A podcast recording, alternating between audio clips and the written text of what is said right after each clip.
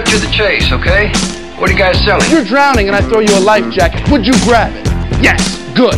Pick up 200 shares. I won't let you down. Pay him. Pay that man his money. Ask them how they'd like to see 30, 40% returns. What are they going to say? No? I don't want to see those returns? Where's the money, Lebowski? You're gonna make a lot of money, right? Be aggressive. Learn how to push. Show him a 3% return, and I'll trust you to watch his kids for the weekend. I'm a big fan of money. Move around. Motion creates emotion. I did not know that. That's it. I'm done.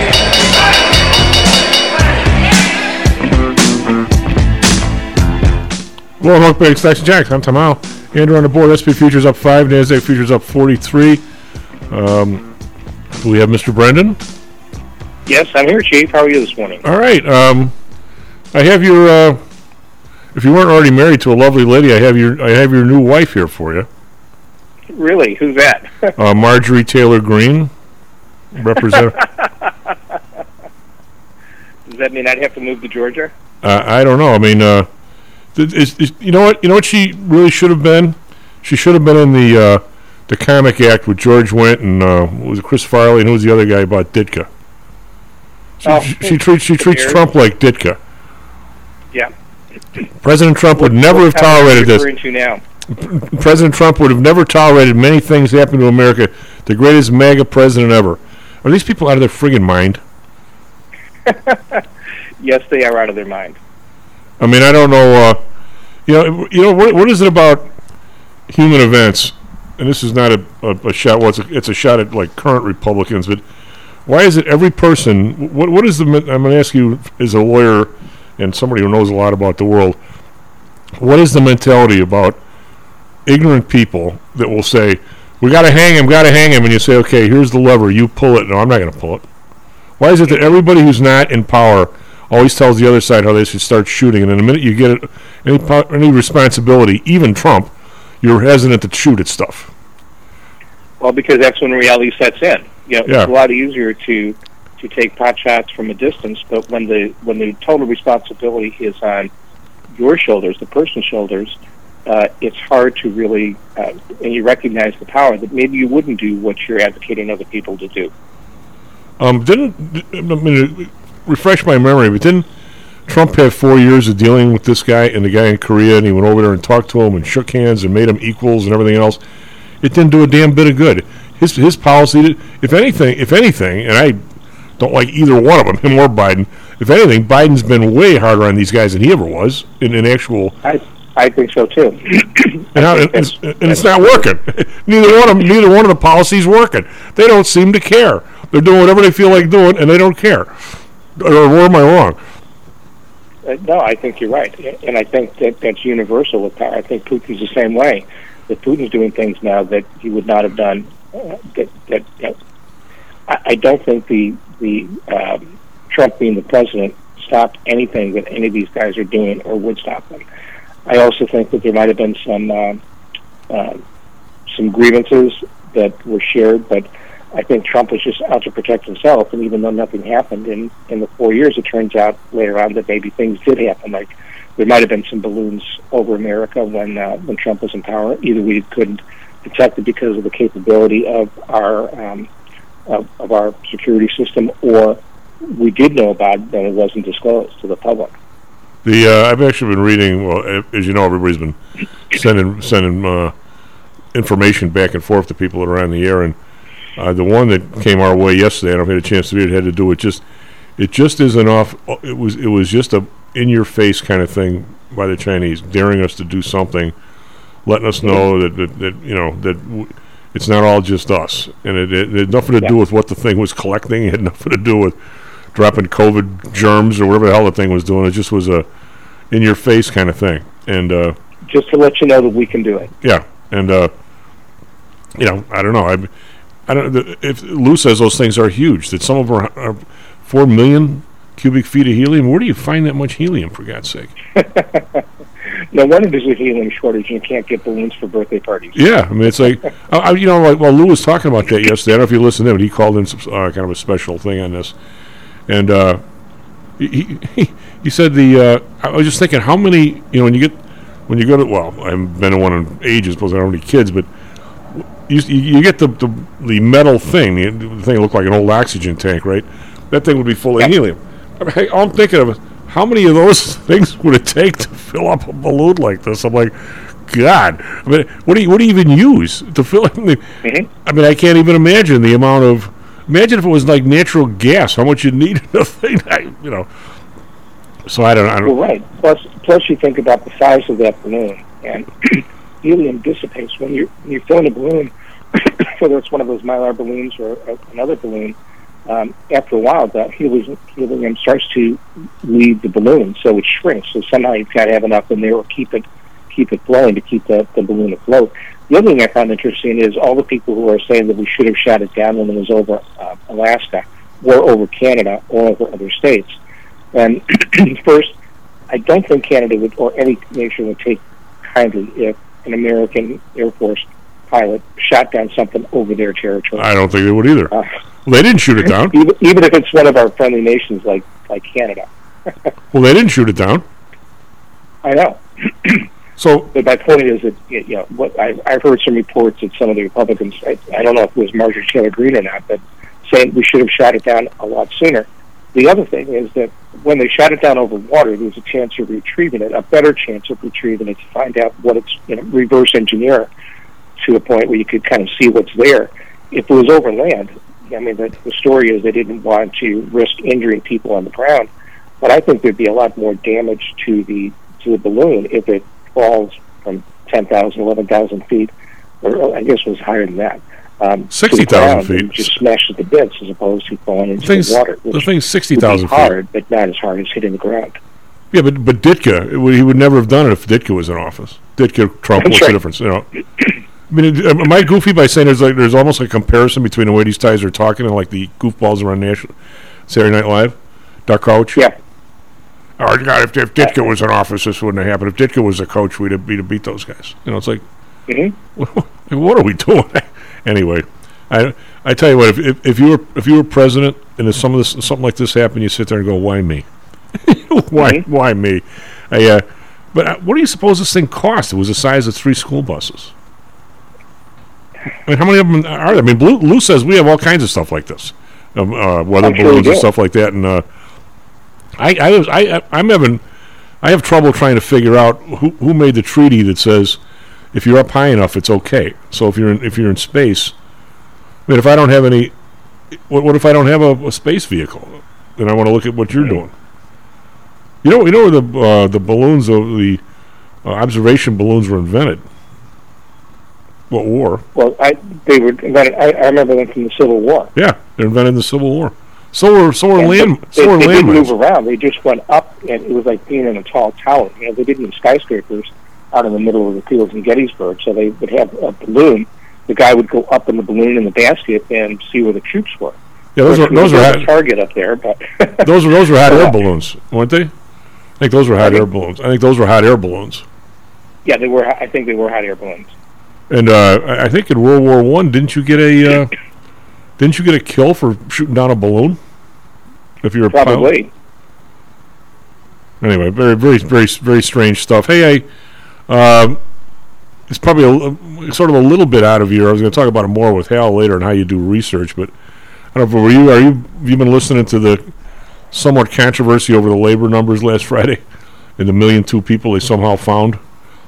Yeah, I, I saw that a little bit. Uh, you know, I, I think it's really interesting how economic numbers change from time to time. How do you? I mean, I guess you know you've been uh, without uh, you know giving anybody too much history on you. You've been closer to government than, than most of the people. I mean, Lou's sued government, so I guess well he was in he was in the Air Force for a while. But uh, when when you see these these numbers wandering about that people talk about, and then you see them and you look at them and they don't make any sense. Can you figure out what level that you know that sort that that happens? I mean, uh, mean, you were closer to city and state, but if if somebody wanted to talk about like crime statistics or something, at what level does somebody change the numbers? It's, it can't be the guy sitting there, correl, co, you know, collating the thing from day one, and actually get the numbers. I, mean, mm-hmm. I mean, who takes the responsibility of? I mean, I, I don't. I, I you know these adjustments they make in the numbers. I'm sure there's a reason for it and all that stuff, but I just wonder how over the last 12 months how anybody could possibly have talked about it for eight hours a day on TV, especially on the days that the numbers come out, and people making policy on it, and people taking credit for it, and all this other kind of stuff. When every mo- every month's number now appears to have been off by a factor of fifty percent. Mhm. I mean, how, I mean, how do you? How, I mean, you must have known that in October or November. I mean, you didn't just didn't just you know. Did, thanks for the flash, Gordon, as he used to say on the sh- on the floor. All of a sudden, in the middle of January, oops, there's a million two people. We, we you know, and it has to have been around at least rumored before that, wouldn't you think?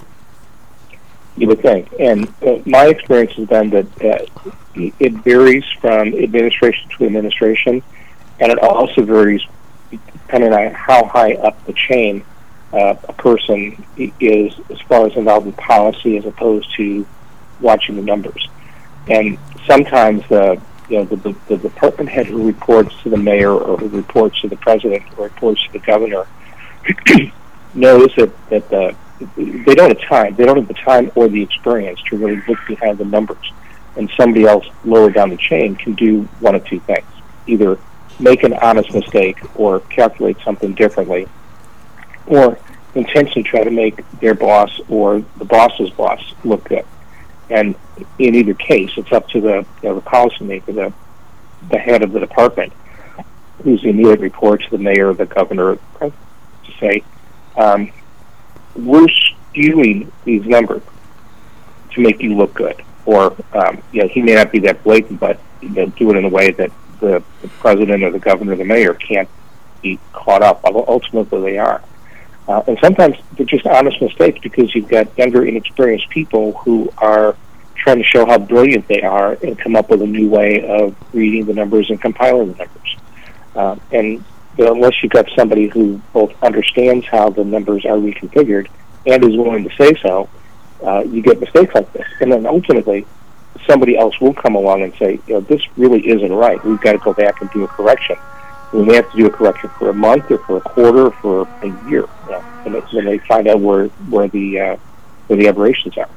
Well, as uh, as whenever I lob one out there like this, in my way of thinking, I have Lou, Lou sitting on my shoulder saying, "Chief, don't ever think that you think like other people." Uh, I, I mean, I, the, the curiosity here, and I know I beat up on this more. The listeners are probably saying, "Why is he talking about this again?" Uh, curiosity here is when a guy like uh, Jerome Powell comes out and talks about these numbers, and, and, and I'm just a, a dopo from the South Side, and I look at him and I go, "Wait a minute, these don't make any sense." Um, the dude either has to know. I mean, I guess if it was me, and again, I'm, I'm lobbing my own mentality in there, and I suspect you're the same way. But then again, we're just a couple of South Side schlumps. Uh, I'd want to know if somebody played with a number. Now, whether and and uh, you know, if if if you know, I would say somebody comes out and says, "Well, you know, Chairman Chief, uh, you're you're going to talk about these CPI numbers, but be advised." that the rent number that everybody knows about now is like 30% of somebody's paycheck, and we've got it here at 7 because the rent number's up so much, and I don't want this embarrassing you. Or I don't want, I know you don't want these numbers up higher than they should than, than you want them to be, or something along. I, I, I don't know if I would say you can't do that. I would hope I would, but the thought of I would, that I would go out there and a not be smart enough to see it myself, or not to be told about it, I would find that an amazing fog if I was trying to run something. Well, I agree, and I do think though that that's a simple-minded approach that, that you and I would both take, because sometimes um, you know a, a number can be uh, can be interpreted differently by somebody at a lower level, and they may not catch it even upon their review. And if the person above them doing the review in the chain assumes that you know, Joe Schmo, who did the numbers in the first. I mean, think of it like this way: if, if you're looking at uh, audits by uh, major accounting firms, they sometimes go back and review numbers and do things differently. But it takes a long time to do an audit because the details and the layers of review within the accounting firm. And sometimes something at a very low level can have very significant consequences in what is either uh, put out in the numbers or, uh, or or caught. And so the level of review can easily get askew. What I what I think is really interesting about uh, the numbers that, that you're talking about at the federal level is knowing how much scrutiny there will be paid to those numbers and that it's happening over and over again, not not just in this administration, but in every administration with the idea that um, whoever's in power, whoever's the president, can do no wrong, and we have to make sure that things are are in alliance with the best possible picture. Only to understand later on that that argument is completely undercut. Uh, and I think there are a couple of reasons for that. One of the reasons is that nobody is willing to give the other side credit for anything, and the least mistake, the smallest mistake, will be magnified. Um, and there, there's there's no quarter given on either side, and therefore people are unwilling to say, okay, it was a mistake, let's correct it so that we're not uh, compounding the issue down the road or making it again just because you don't want to get beat up. Why do you suppose? Um, we don't have an hour. We could talk about it for an hour. Uh, why do you suppose we've reached this insane level of like this as Representative Greene? I mean, she she's not she doesn't know anything more about any of this stuff than you and I do. So I'd say she knows a little bit less than you or I do. well, but I'm saying the, the the briefing might actually be that we had we had people tracking this thing. We had the thing being jammed. It was of no u- no problem to anybody. We just waited till it got it. That might be the answer, you know. But Mhm. but I mean, somehow the thing that's weird about this, Brennan, is, is everybody's convinced. This is what the, the court of public opinion. This is what we're we're we're de- degenerating into. And uh, you- were you were you a Star Trek fan? yes. Mem- Remember the the first two part episode of the of the New Generation hmm when the guy uh, kidnapped the, uh, the the the deity kind of guy. What was? What was his name? Uh, uh, the guy they were always dealing with. The that was he could come and go and he could shape. Yeah. Anything about Q? Yeah, Q. The Q brought him into this trial where they were trying humanity, hmm Yeah. and they had all these absolute cretins in the in the audience. And so, Yeah. you know, So so yelling and screaming when Picard was on trial. Yep. well, so Picard would say something intelligent, and they're all yeah, thumbs up, and then all of a sudden Q'd say something. Or, it, it, that's that's what we're, we're we're degenerating into. Where something comes up there, and all these idiots with nothing else to do all day long are tweeting stuff they don't know anything about. I mean, does Well, anybody? the other thing is that nobody does an examination. It, it's spontaneous. As soon as yeah, uh, as soon as the balloon was, uh, as soon as we knew that the balloon was over Montana, you heard a cry of "shoot it down, shoot it down," without thinking through the consequences. Because you know, I can think of a lot of legitimate reasons to shoot it down. I can also think of a lot of legitimate reasons to let it play out the way that it did, including, as you mentioned, that now we can retrieve it and we can you know, kind of reverse engineer it to see what was there. We also have the ability, apparently, to jam some of the the spy techniques in there so that it wasn't as much it wasn't as damaging to our security as it might have otherwise been. I can also see uh, Marjorie Taylor Greene, for example, uh, in the scenario where as soon as it crossed the U.S. Canadian border, a fighter jet went up, shot it down, and it landed on a farmer's house and killed the entire farmer family. yeah, but if you did that in North Dakota, you You, did it- you couldn't have retrieved any of the information from the balloon because it was completely destroyed when it hit the ground. yeah, but if you did it in North Dakota, all you'd kill is a bunch of Republicans. Well, that's, that's true. I mean, if, I mean, if you were if you were that way on the other side, sure. Uh, when the ne- next time it goes across a blue a red state, I'm going to blast it. That's right. yeah. and, and that's what should have been done, right? Because uh, depending on whether you're blue or red, it, you you want it shot down over a red or a blue state. Yeah, over over the over the county that gave you the least votes. That's right. I mean, I mean, if you, can almost get to that stage if you re, if you if you make this bizarre world. But I, uh, you know, you know what's um, odd to me, Brennan, is actually is the reason why I, I like doing the show so much. Is we have so many people that come up with all kinds of great information, I mean, different political sides of the fence, but still, they come on the show to, to give people information and to come up with stuff. And uh, no matter what side of the fence they're on, but I find that this this day and age, and maybe it's always been like this. I mean, hell, the the movie "The Man Who Shot Liberty Valance," you know, when the when the when the legend conflicts with the fact, what facts print the legend. I mean, it's not Think the legend. it's, you know, it's not like what humans have, you know, humans have changed all that much. But I find this whole idea that everybody's convinced in this world they have all this information, and I, and I think we have way less information than we had when I was thirty-ish. You know, when we had Mhm. n- weekly news magazines. To this day, I mean, maybe it's around somewhere. I mean, Luke could probably find it for me, but I don't. I have yet to read, yet to read a 10, 12 page article with all the maps of Ukraine and all the lists of all the equipment people have, like you used to get in U.S. News or, or, or Time or Newsweek. I mean, everybody develops an opinion on such a small piece of information just because they read it somewhere or they, they saw it on a newscast and a person that they believe. I mean, they had a guy on, uh, of course, I go for odd reason, flip on the TV and what he supposes on Fox News. Uh, that's another story. And uh, of course, they got this this old white guy on there in some show. It was like the guy with some central casting, like pounding the table. We got to shoot this thing down. Like, where did they get this guy? I mean, I mean, I mean, I mean, I mean, uh, how many times have you been somewhere you don't, you know, hit, hit the library as much maybe as I might because you, you know, you're married and you've got a place in Michigan. But I mean, how many times are you going to say this? This guy was guilty, and if ever you want to just, you turn around and say, "Gee, you- you must have been on the jury." Well, no. Why? why would you say that? Well, because the jury was there for a month, getting information, seeing films, seeing videos, w- reading all this information, and they came to this conclusion, and you came to the totally opposite. You must have been on the on the jury to get. You do you have the you know? Do you have all the information that they had? Well, no. I just know he was guilty. Well, do you? I mean, do you really? I mean, I, I, don't, I mean, how do you how do you know that? How clairvoyant are you? I mean, it, it's like it's it's stunning how little. I mean, you and I are sitting there going, I don't really know if we did the right thing or not when we shot this thing down, when we, or whatever. I mean, I, I don't know if it was a chance of going up there with a machine gun and, and putting enough holes in the thing that it sunk and landed uh, soft land. I don't know if that was possible. I have no idea. Which is what which is what I will say to people, and you seem to be doing the same thing. Everybody else seems to have it all figured out. How, how do they do that?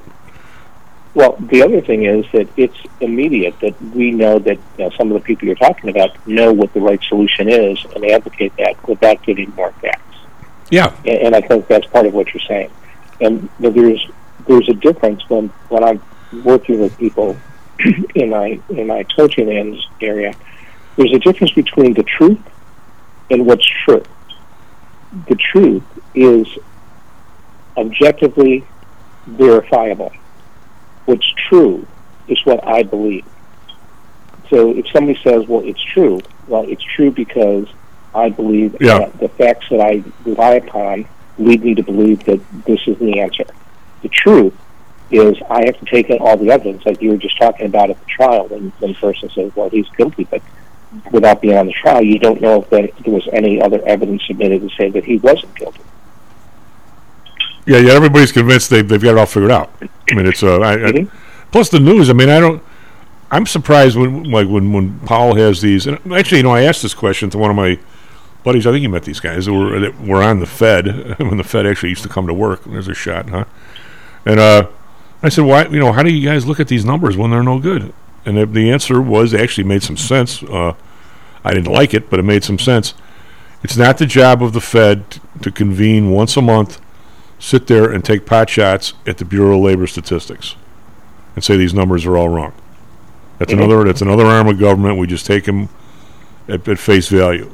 And I said, well, if the face value is so obviously screwed up, doesn't matter. I mean, we're not we're not there to to, to tell to send a memo back to the BLS telling you guys are all all full of crap. Well, and that also goes to the, the you know the discussion about what's the Fed's policy and what is the Fed's role. If the Fed met once a month and try to review all the numbers to, to verify, to do an audit of all the numbers from all the various sources that they're taking in, they could never reach a decision. So the assumption always has to be that we're taking this information that's provided to us as true and correct. And based on this information and based with our policy structure and based with our analysis, that is what we're supposed to do, rather than you know, audit everything every month. There's just too much information, so you have to start from the premise that the information is correct. If it seems odd, then you know the next month ask for a correction or something. But otherwise, it just becomes unworkable, and absolutely nothing will get done. Um, but then again, Brandon, we got a dash, but garbage in, garbage out, right? That's right. That's the old uh, computer line. Yeah. So anyway, take care of yourself, bud. Thank you. SP Futures up four, and as Futures up forty. We're trying to come back here a little bit. We were down yesterday. Be right back. Stocks and jocks. How much confidence do you have that your investments will make you wealthy? Do you truly know the odds? Welcome to Luckbox, the control freak's guide to life, money, and probability. Luckbox shows you how to gauge the likelihood of success before you commit to an investment or any other decision. And Luckbox is free for one year. at luckboxmagazine.com/jocks.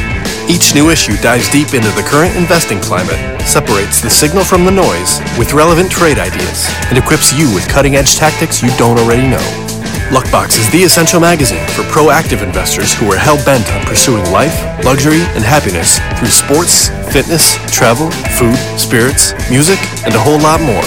Smart investors don't bet on possibilities, they play the probabilities. Luckbox is $7.99 on newsstands, but you can subscribe for 10 free digital issues at luckboxmagazine.com slash jocks. Don't rely on luck. Get Luckbox at luckboxmagazine.com/jocks. Is your business being challenged by the complexities surrounding healthcare reform or other matters related to human resources management? If so, then Cognos HR can help. A longtime friend and contributor to the Stocks and Jocks radio program, Cognos HR provides its clients with a perfect blend of strategic consulting and day to day HR management to drive overall improvement in business performance. Companies that join the Cognos HR family are better able to manage healthcare costs, enhance benefit offerings, and improve employee satisfaction by leveraging our access to Fortune 500 benefits. Our innovative onboarding and payroll technology, along with our constant attention to detail, enables us to provide the highest level of quality service to our clients. Now, your time and energy can be focused on generating business and increasing your bottom line. We'll take care of the rest. For more information, call us at 630 401 8810 or search us on the web at cognoshr.com. Cognos HR, Innovation in Human Resources, licensed in Illinois and Arizona. Hello, this is Tom Howell, the Chief. Confused about investing these days? I suspect you are not alone. Investing was never easy, although at times it may have seemed so. I think one reason behind the current concern, although maybe not explained as such, is how the fluctuation in the American dollar and the associated politics is affecting your investments and your wealth. It may not be enough to make some money in your investments. You may need now to make enough to exceed the amount that your leadership is depreciating the value of the dollars you've worked your whole life to accumulate. That same leadership has seen fit to maneuver risk free interest rates to near zero. Providing positive risk averse returns in a zero interest and declining real wealth environment is by far the toughest assignment I've ever had in my years as a money manager. I'm sure that a lot of you have heard that one way to possibly deal with this problem is to invest in so called hard currencies like silver and gold. The idea being that they will retain their relative value in the face of devaluation of paper currencies like the dollar. To be honest, I have never been a gold bug. I've always had faith that having enough dollars and a good investment strategy was good enough. Now I'm not so sure. But I do know that if I did invest in gold or silver, I'd want to do it in the same manner as we do with PTI for investments in the market, with defined risk. If you feel the need to invest in gold or silver, we can do it using the same strategies that we use for our protected index program. No matter what you invest in, we feel that you need to know and control your risk. Find us at ptisecurities.com. That's ptisecurities.com. Stocks, jocks, Stocks and jocks. stocks and jocks. You are out of control. Here, right now, right here, right now, right now.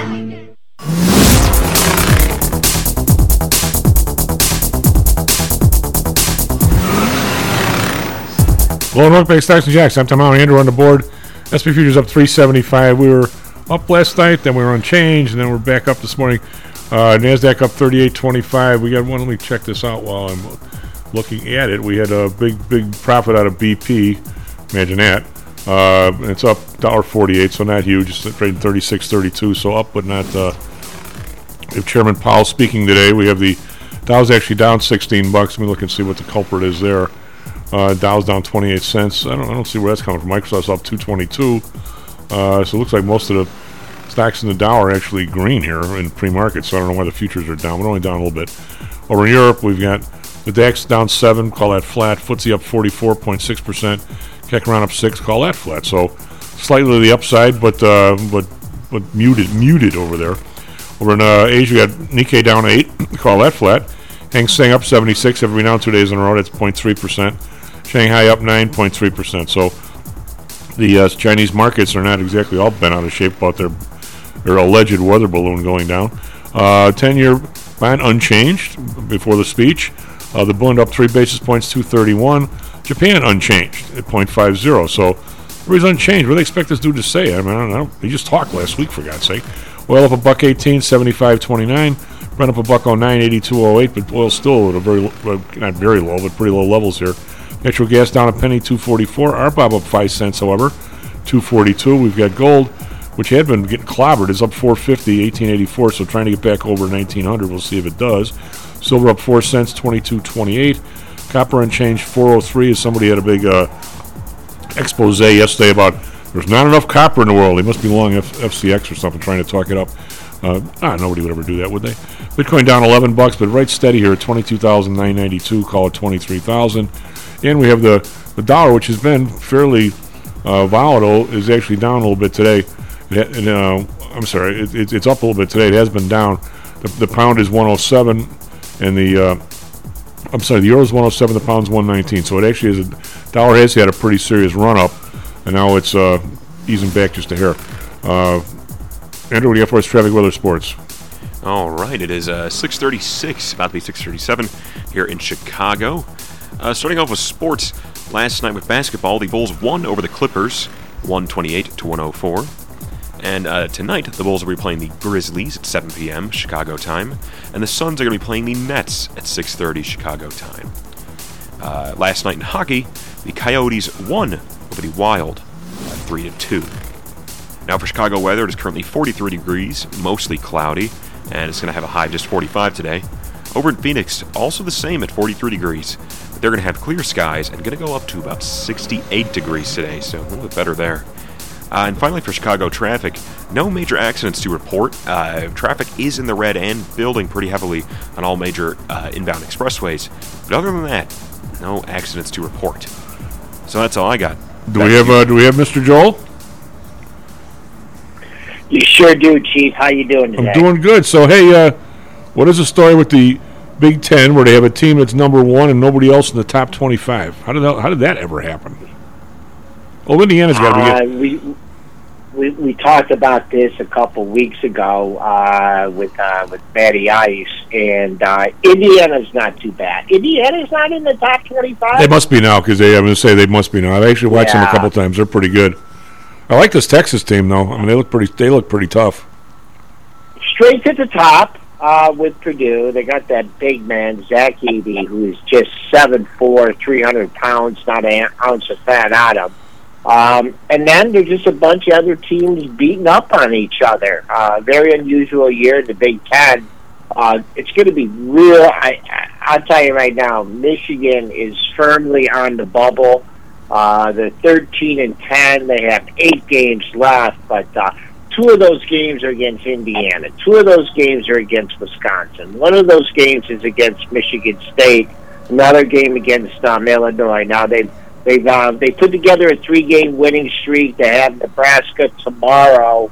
Um, it's just uh, yeah, it's Purdue and the and the rest of the crew. So, but look at it this way: like all those years when you know the Big Ten had so many teams in the top five, top ten, you know, top twenty. You know, really didn't do much, and you know, it's the tournament. I mean, Michigan has made it to the Sweet 16 the last six years in a row, uh, but there's just uh, you know how you talk about parity and you know just a couple at the top. Um, it's kind of the way it is in Big Ten basketball. You know? A team that I don't. You know, I'm not predicting them to be Final Four or anything, but a team that uh, since I watched them play and clobbered my Irish, and I, I have to watch them because my one of my best buddies is a graduate. I don't think anybody wants to play this Marquette team. They they press the whole way. They are, they have nothing but energy. They got nothing but young guys. I think they're they're they're a problem for every anybody. I think that Big East looks like they're pretty tough.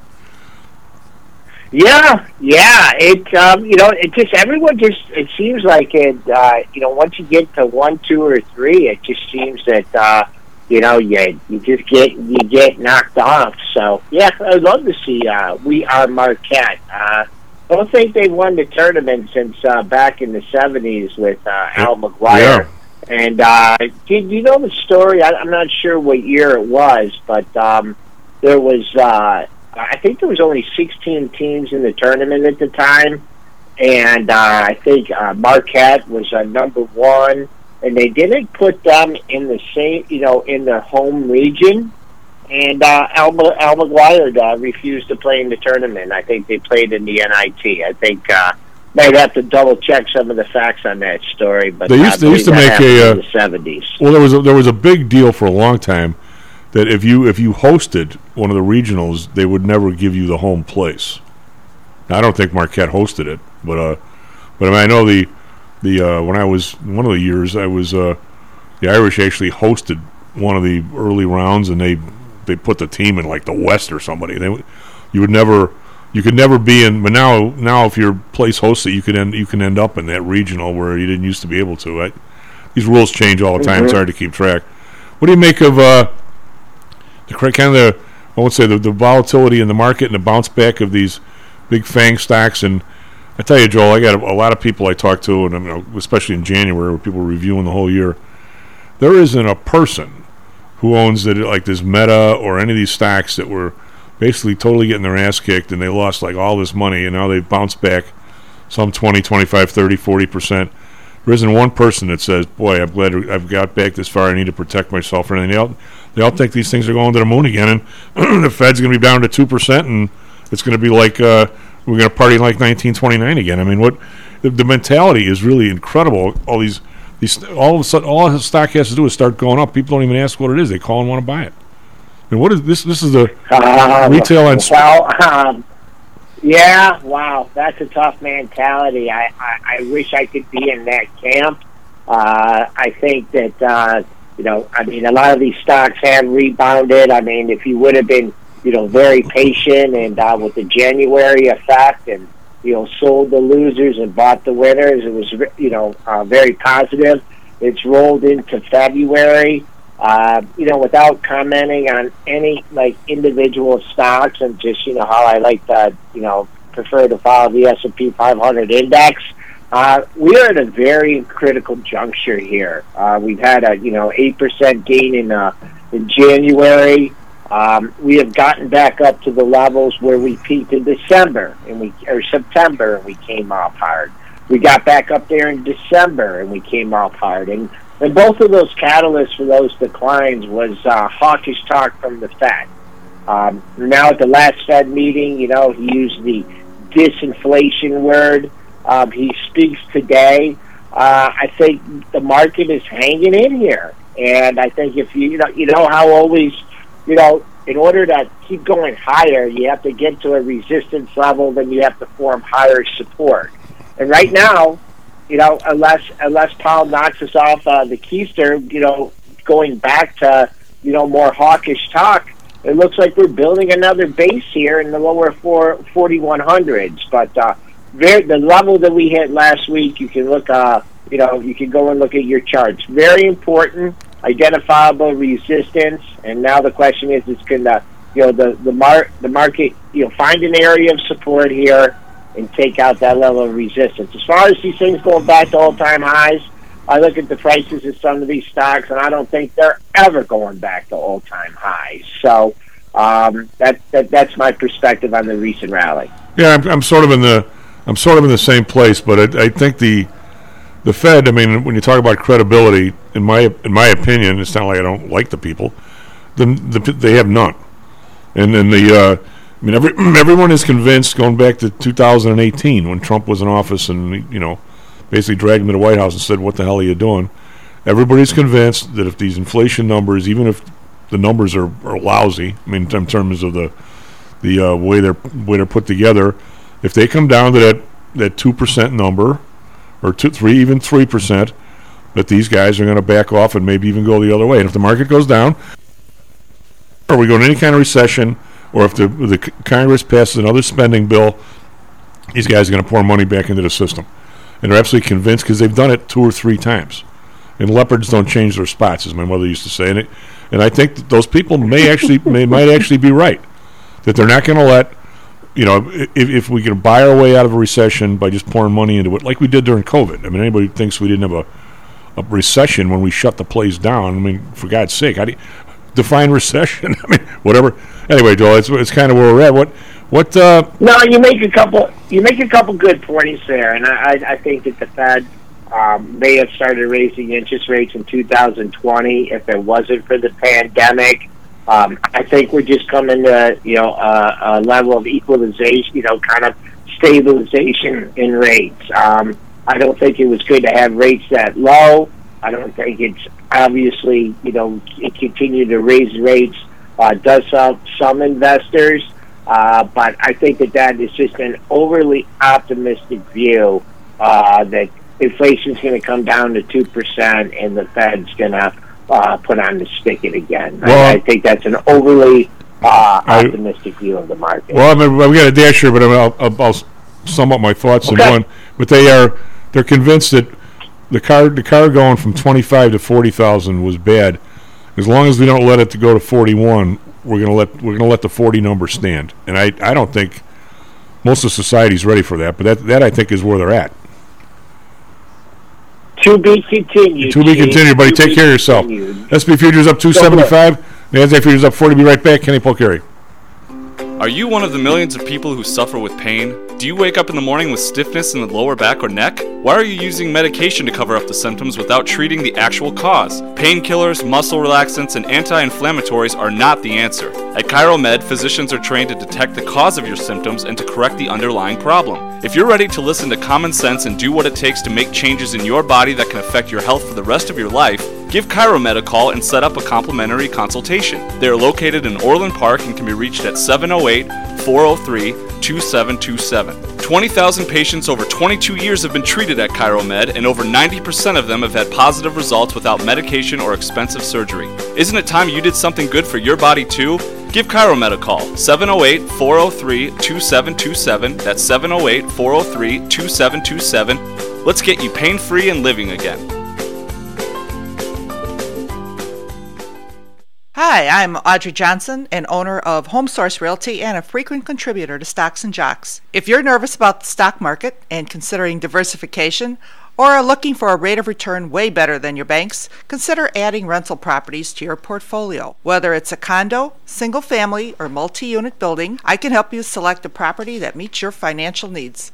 Call or text me at 708 349 3456. That's 708 349 3456. Or visit my website at myhomesourcerealty.com. That's myhomesourcerealty.com.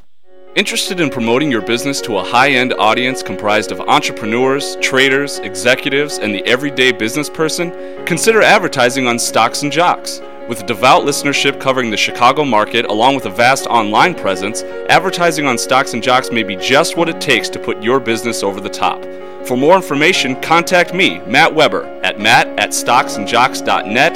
That's matt at stocksandjocks.net. Stocks, jocks, Stocks and jocks. stocks and You jocks. are out of control. Here, right now, right here, right now, right now.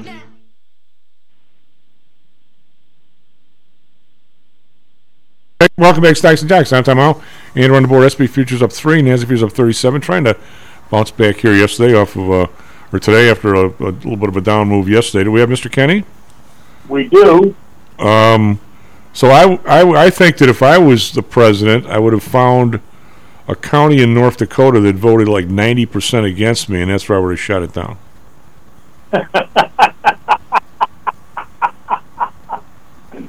What a great.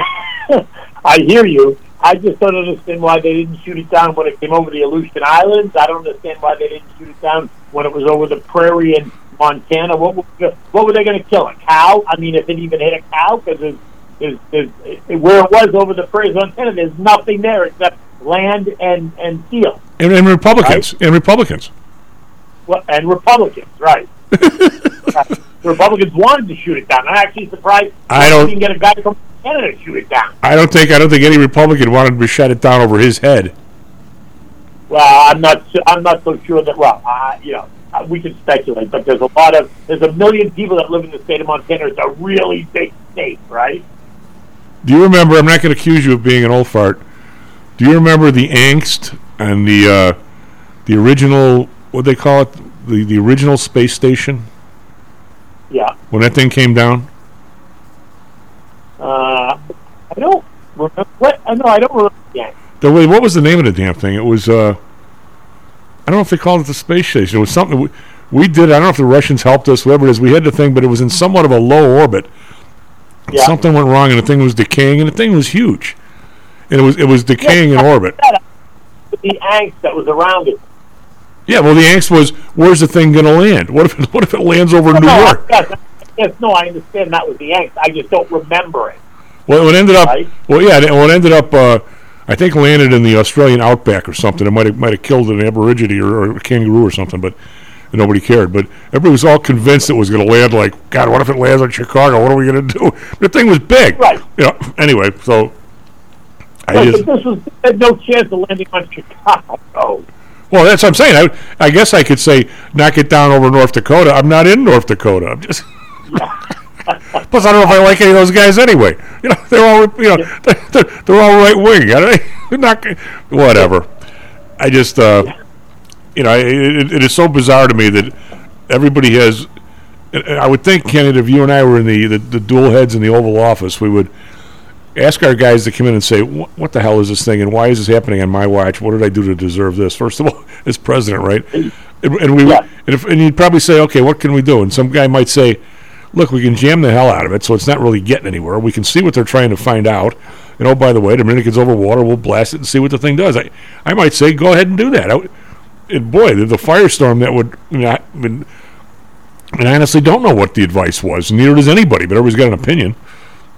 Well, you know, I wonder if, if he told them to take it down in Wednesday, like he said, and they told him no, we're going to wait. I really wonder if that really happened. Right? Did he did he not say anything? Did they? Did you know? I I, don't know. It's, it's just confusing. It's frustrating, certainly for everybody. You know. Well, it's it's it's, but you know what, Kenny, it, it plays right along. I mean, one of the one of the things I don't know. You, I mean, I know you're you're a, you're a terrific guest on the show, but if you, I don't, I'm not going to sentence you to listening to it every day. But if you did, my my my uh, theme, one of my stringy themes is everything like depends on everything else. I really don't, I don't find any difference between the lack of information. We're just we're just schlump citizens, though. I would hope that if the president is doing a good job, which I you know I, I doubt, but I don't I have no idea. I would hope that when he gathers both sides of the aisles, top guys together, and sits there and says, "Look, here's what happened. Here's what I did, and here's Right. why." I, I would hope that if if it made sense, that both both sides would go away and say it made sense. But I, I, you know, I don't see. But it- it's it's no different to me in, in, in the terms of information gathering. I mean, we, I had Carl on last Friday, who's our expert on labor numbers. The idea that we found a million two people in an adjustment, not not people in the labor force, just people in general, it, it makes me think that every every report for the whole year was all BS. And I mean, I'm, Right. Well, and everybody I talked to was does make you think that everything is is, is BS. Well, and, and, my, and even my, you know, my, my nephews were somewhat liberal, which is fine. I mean, I, I mean, I'm in, in the middle, so I kind of I'm kind of weirded out by both sides these days. But uh, they're like, "What are you talking about? It's it's 517,000 jobs. That's a good number. No matter no matter how you slice it, that's a good number." And I go, "Yeah, well, yeah, except somehow we found a million two people. Well, oh, guess what? Half of them are employed. Is that is that good or bad?" Hey, it's Well- 517,000 jobs. What's bad about that? I mean, there's nothing bad about the number, but all the other numbers kind of make it suspect. I'm yeah, just, but, but here's something else. Those 517,000 jobs included the striking rail workers that were out on strike that just came back to work. Those are not new jobs. The NFP report is supposed to be new jobs. The striking rail workers were not new jobs.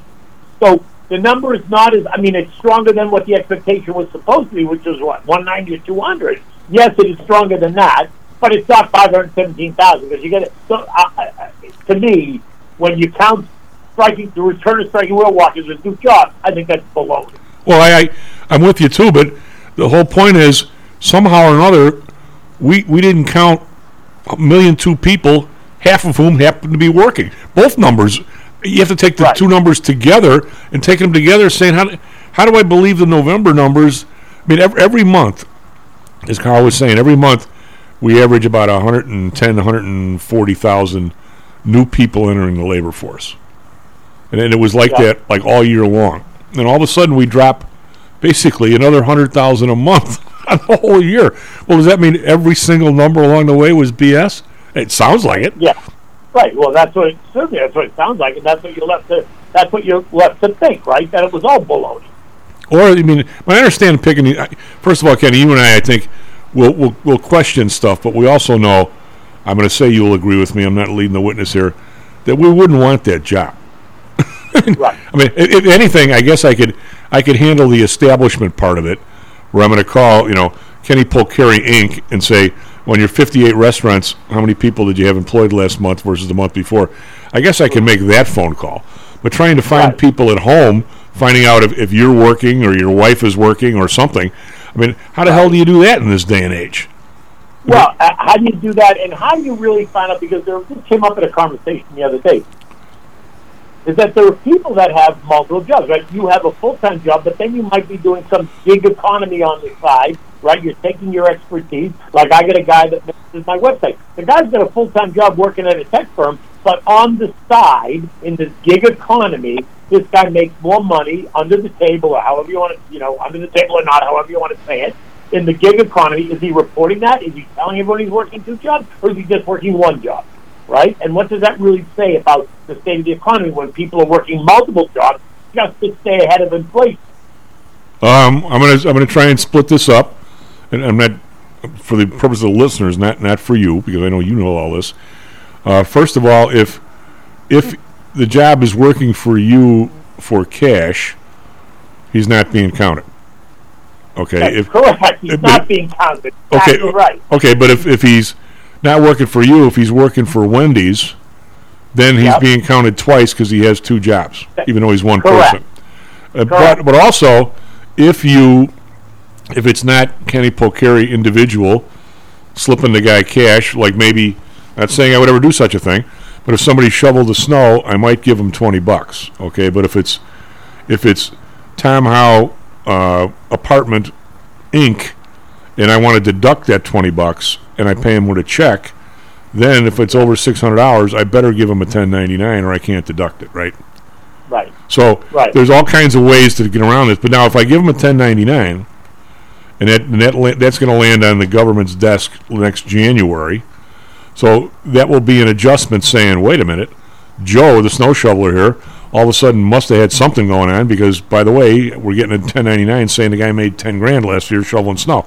So, Right. so, so there's all kinds of when you when you ask a question like that. I mean, I, you know this, but the, the answer is could he be counted? Maybe, or not, or this or the other. I mean, it depends on how you go about it, right?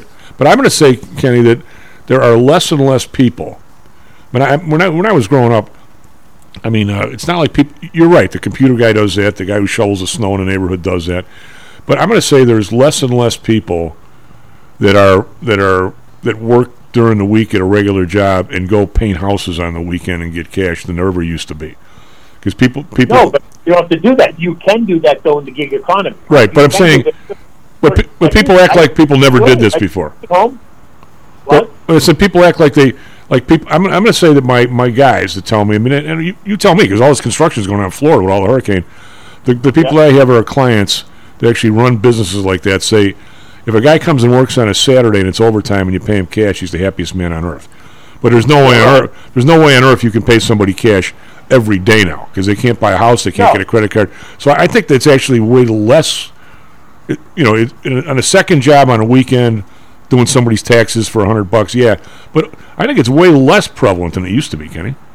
Well, but I think that's it. That goes. That speaks exactly to why Congress wants to start to look at everyone's Venmo, right? Because if I pay this guy in Venmo, um, you know, then at the end of the year, he's going to have to, uh, you know, he's going to have to show the income that he earned on Venmo, which is why they're going after all the small guys, make you know five thousand or eight thousand dollars extra uh, on a gig economy just to help them survive. But yet the government wants to come and say, no, no, no, you owe us, you know, twenty percent of that or whatever the number is. Well, if if we as a citizens let that happen, we deserve whatever we get. The idea. Well, I agree. I mean, I mean, the idea that if I bet you twenty bucks on the Super Bowl, somebody else has to know about it. I know young people don't know what I'm talking about. They're out of their mind. Nobody needs to know that except you and me. Right. Agreed.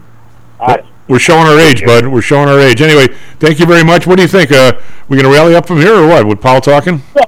I think the market's going to turn a little bit. You get JJ speaking today at 12 o'clock. Neel Kashkari already come out at 6.45 to get out in front of everyone, telling them that rates still need to go higher, the Fed's not complete. And then we get Joe, Joe Biden's speech tonight at 9 o'clock. Not that I think that's going to be a market mover. I think that's actually going to be more entertaining than anything else because he's going to tell them what a great job he's doing, which I think is hysterical. Well, he's going to Well, talk. He's all he's going to talk about is the 507. A little bit lower first. I think we test the 4,000 range, uh, the trend line again uh, over the next couple of weeks, and then I think it finds some stability. But do I think it takes right off? No, but I don't necessarily think it's, it's collapsing to S&P 3,000 or Morgan Stanley thinks it is. I'll, I'll, I'm going to I'll bet you twenty bucks that he mentions this fictional five hundred seventeen thousand jobs at least ten times during a speech. Will you take that bet? Yep, I'll take that bet. You'll take the other side. Yeah, I'll take the other side. I don't think he's going to make it 10, times- 10 times. I think he's going to pay it. All right. What's what, all right, wait, wait, wait, I'm too. What's your over under five? Yeah, yeah. Okay, I'll go with that. Anyway, buddy, thank you very much. We need to have a we need to have an adult beverage one of these days. Some some someday when Right, take care of yourself. SP Futures up two, Nancy Futures up thirty five. Be right back, Professor Helsnar. This self directed trading is a lonely job. Online trading is not as easy as point and click. No, it's not. Everyone, even professionals, need to share ideas and think out loud every now and then. That's what I like about PTI Pro Direct. Their staff of former option floor traders really helps me choose the right strategy for trading option volatility and plan the time decay for my covered writing program. Yep, nothing can replace years of trading experience to stop you from making that dumb trade and for saving a few bucks. We've all been there and done that. yeah, I have access to all that great trading advice and experience for just a penny a share for stocks, $1 for equity options, and $1 minimum a trade. Our clients at PTI ProDirect can call when they need a little help on a trade or just to talk about the market in general. We trade every day. We love this stuff. That's what I like most about PTI ProDirect. Cheap prices, along with great advice from real floor traders. It's the best of both worlds. Tell your friends. That's PTIProdirect.com. PTIProdirect.com. Are you one of the millions of people who suffer with pain? Do you wake up in the morning with stiffness in the lower back or neck? Why are you using medication to cover up the symptoms without treating the actual cause? Painkillers, muscle relaxants, and anti inflammatories are not the answer. At ChiroMed, physicians are trained to detect the cause of your symptoms and to correct the underlying problem. If you're ready to listen to common sense and do what it takes to make changes in your body that can affect your health for the rest of your life, give ChiroMed a call and set up a complimentary consultation. They are located in Orland Park and can be reached at 708 403 2727. 20,000 patients over 22 years have been treated at ChiroMed, and over 90% of them have had positive results without medication or expensive surgery. Isn't it time you did something good for your body too? Give ChiroMed a call, 708 403 2727. That's 708 403 2727. Let's get you pain free and living again. Hi, I'm Audrey Johnson, an owner of Home Source Realty and a frequent contributor to Stocks and Jocks. If you're nervous about the stock market and considering diversification, or are looking for a rate of return way better than your banks, consider adding rental properties to your portfolio. Whether it's a condo, single family, or multi unit building, I can help you select a property that meets your financial needs. Call or text me at 708 349 3456. That's 708 349 3456. Or visit my website at myhomesourcerealty.com. That's myhomesourcerealty.com. Stocks, jocks, Stocks and jocks. stocks and jocks. You are out of control! Here, right now, right here, right now, right now.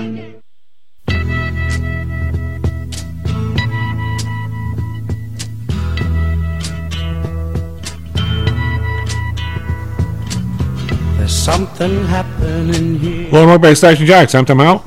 Andrew on the board. SP Futures up 350. NASDAQ Futures up 41. Do we have the professor? Hey, how you doing, Tom? Pretty good. How are you? It's uh, it's actually uh, the weather's for February very nice here in Chicago. Going to be 40 some today, so not horrible, and uh, don't have to worry about uh, Andrew complaining how cold it is in the morning when he comes in and all those kinds of things. So, what do you make of all that? You, what do you guys? You guys were 50ish last week, weren't you, in New York? And then and then you got down to zero, and then you're back up again, right? yeah, it's been a roller coaster, that's for sure. Well, you know, you, it's always the same same temperature in the subway, right? Well, uh, I suppose so. I mean, it's a little hotter when it's packed.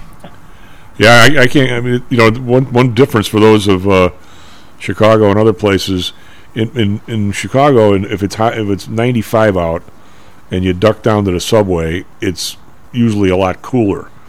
In New York, it's exactly the opposite. It's even hotter on the subway platform, which is because the what's because the trains because of the air conditioning they just belch all the hot air out on the platform. Yeah. It's uh anyway. Uh, so what? Uh, all kinds of crazy stuff going on in the, in the market and the and the uh, the numbers, the the employment numbers last week. We have the the Fed speaking uh, chairman speaking today. Uh, I also want to get uh, kind of a deep dive. I don't know.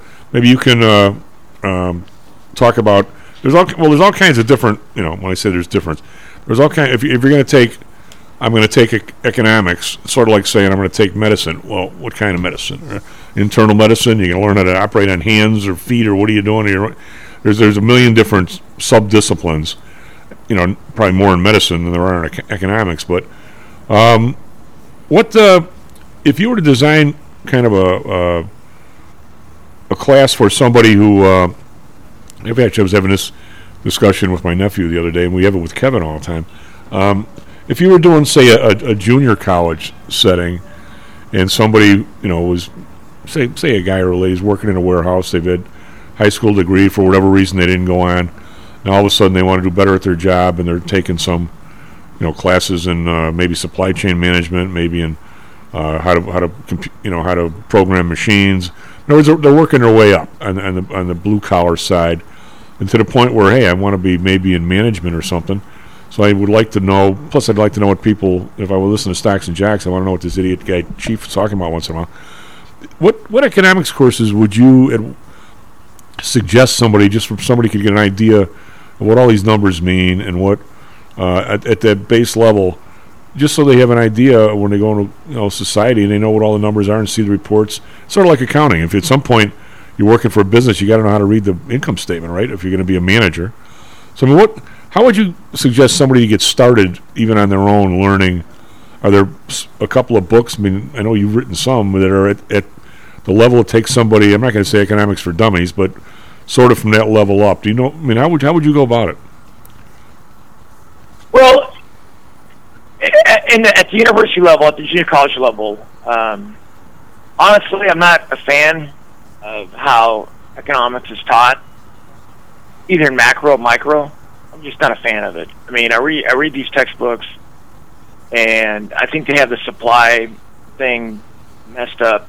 You know, it's not the it's not the marginal cost curve from the minimum point of a parabola and upward. That, that to me is not the the supply curve. So I think turning to a microeconomics class and a macroeconomics class, a lot of times those classes are taught by a lot of times they're taught by people who are either been doing it for 30 years and they don't have a passion for it anymore, or they're taught by new people who don't really understand it yet. Like me, when I first got on my PhD program, I didn't understand macro. I didn't understand micro. I was a mathematician doing economics.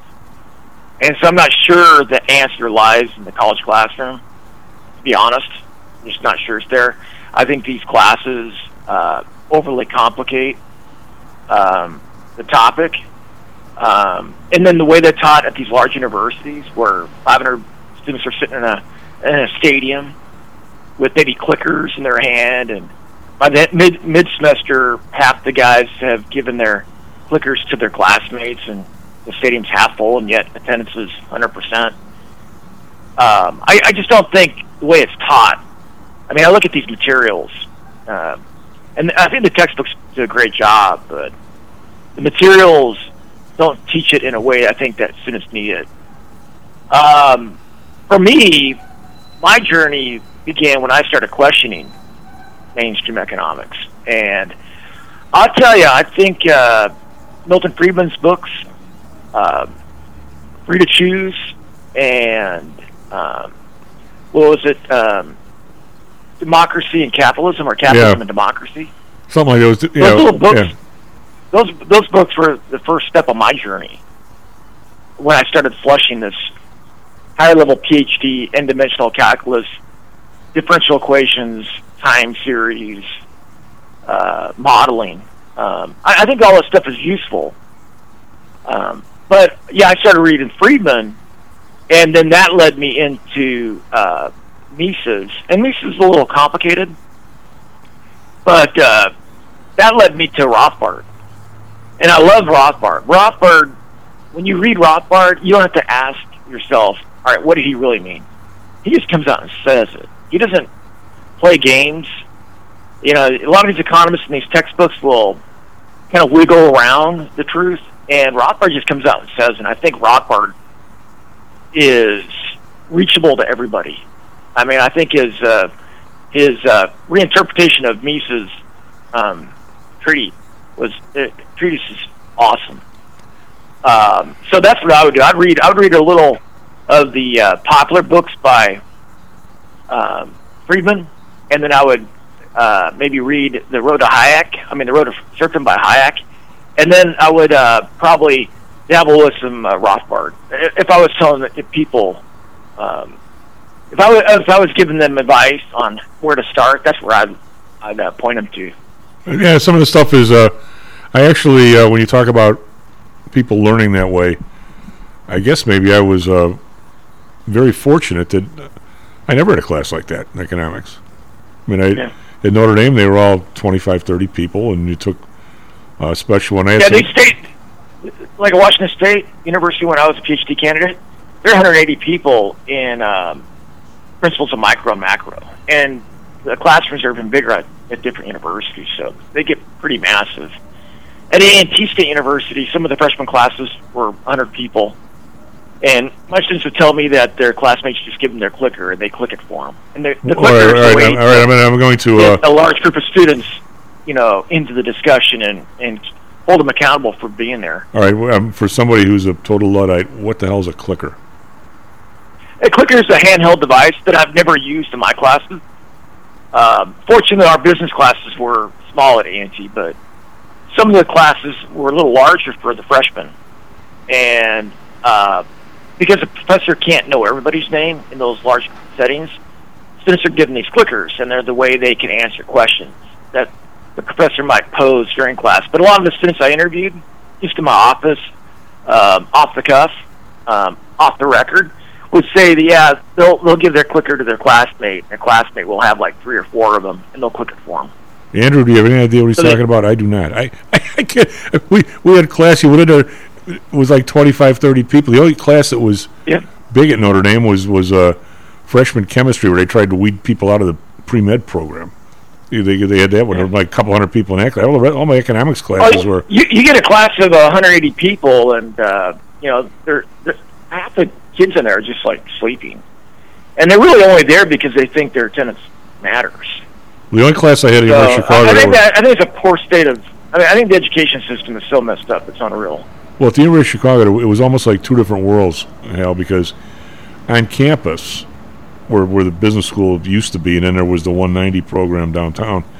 Um, I took two classes downtown because I got a, a break on tuition. I actually graduated early, and I, I think I took the two classes downtown for a total of like 600 bucks.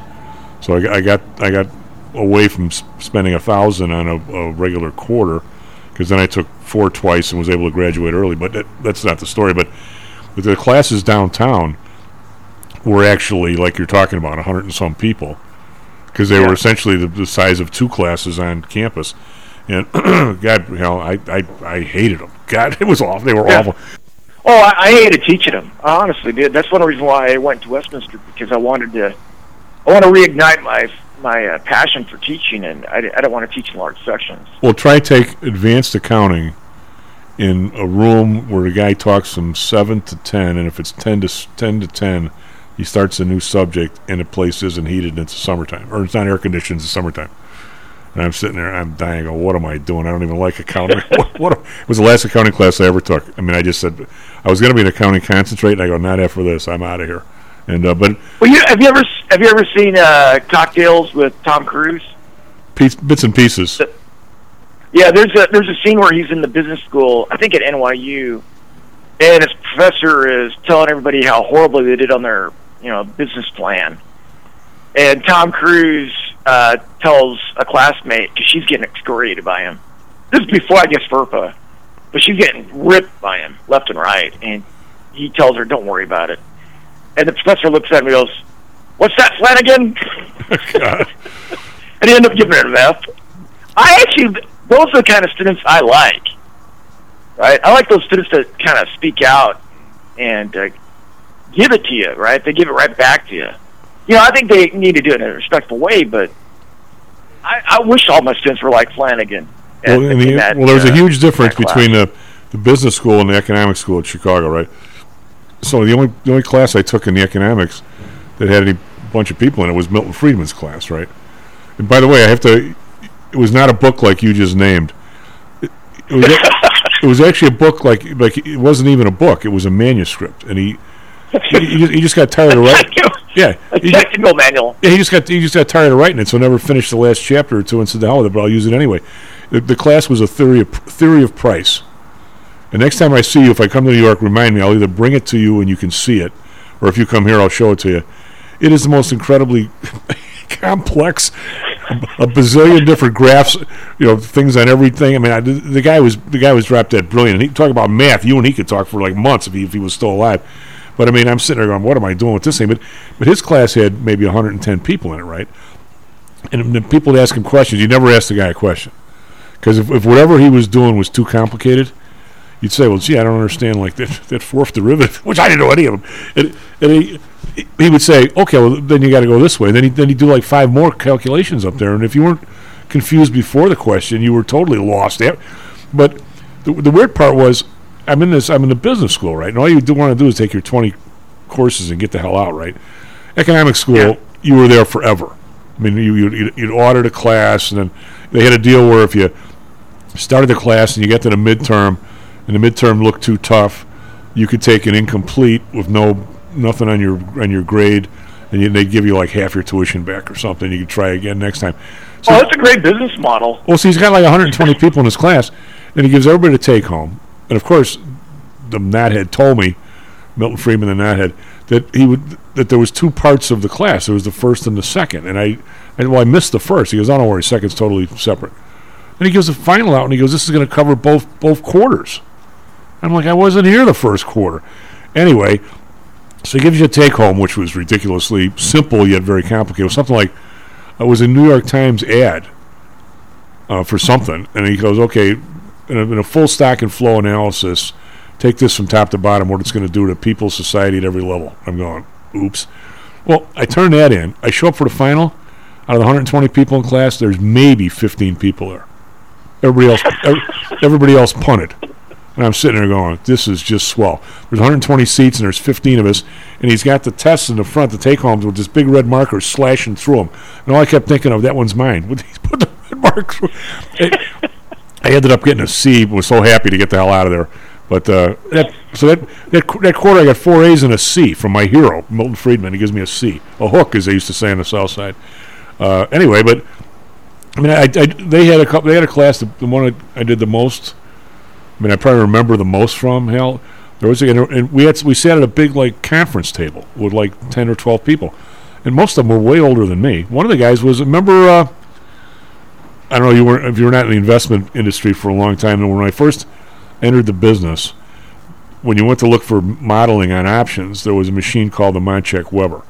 This is 1981. Well, Not the Matt Weber. no, not the Matt Weber. The uh, but the, the weird part was it was one of these things people don't even remember this.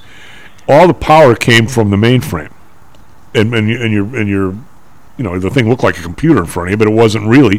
What, what do they used to call those? Uh, it just was a was a station with the calculation. Yeah, terminal. Yeah, with a terminal. dumb terminal. So if if you sat there, and got there at six thirty, and there was nobody else in the place, the thing would be pretty fast. As soon as somebody sat down next to you, it would, it would slow down, and when twenty people got on, the twenty of them that were there, would, the thing wouldn't even move.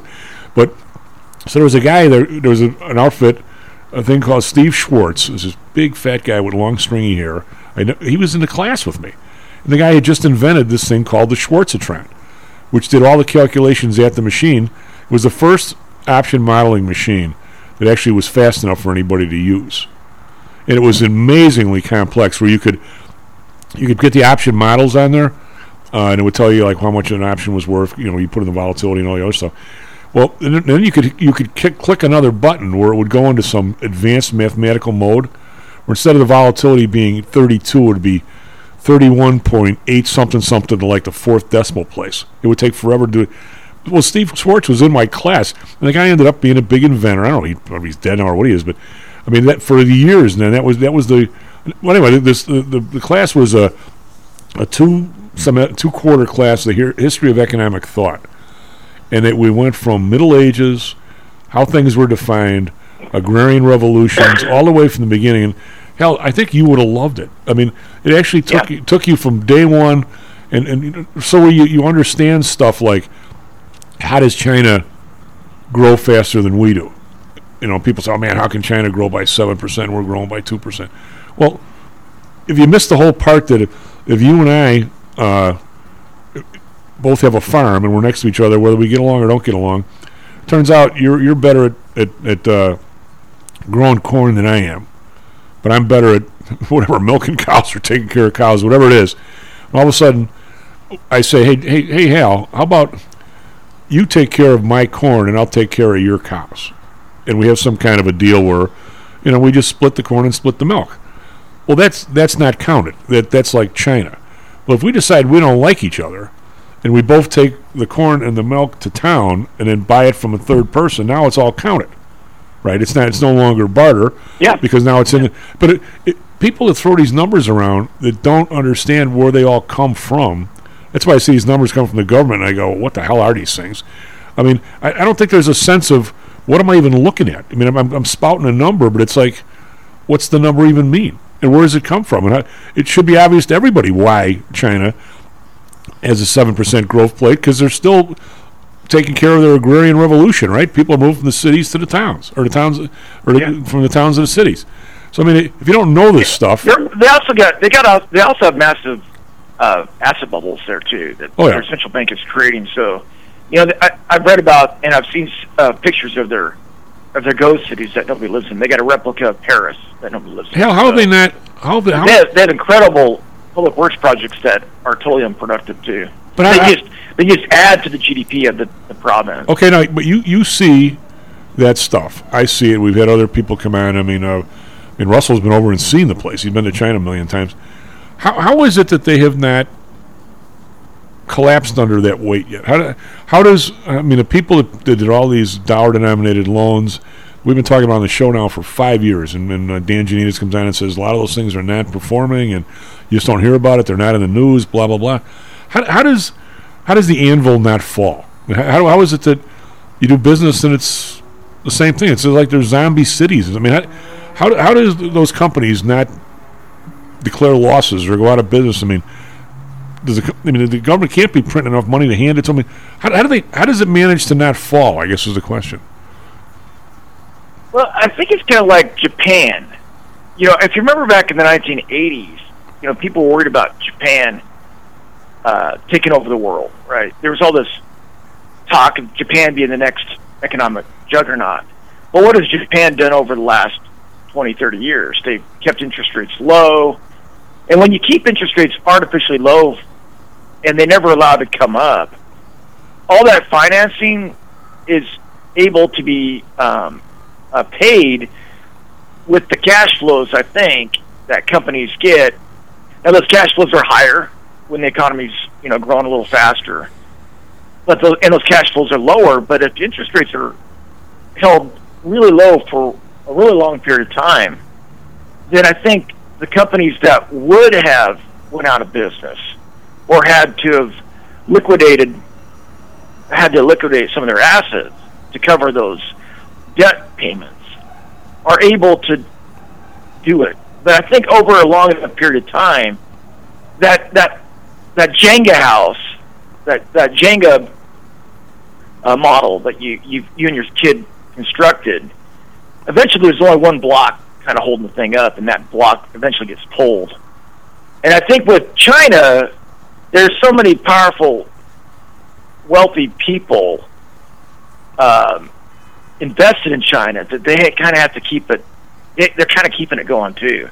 I think the effort is multinational because they all see the 1.3 billion Chinese consumer market, and so I think that's it's kind of a collective effort that holds China up. Well, I think there's a big. You know, if you if you remember though, remember though, under the Trump administration, China would do what?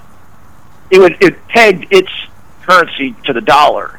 So when the Fed is being easy, China's being easy. When the Fed is being tight, China's being tight because they're pegging Well, their they- currency they- to they've the done that- dollar. they've So done I that think, for- I think it's kind of held up by the economic system. Yeah, but they've done that for 50 years. It wasn't Trump pegging their, their stuff to the dollar. I think there's a little bit of a difference. here. I don't want too much of a detail here, but um, af- after the after the break, since we all we do is talk about this air balloon, I want t- you to help me walk through the bizarre, complicated relationship we do have with China. But but that's an after the break kind of thing.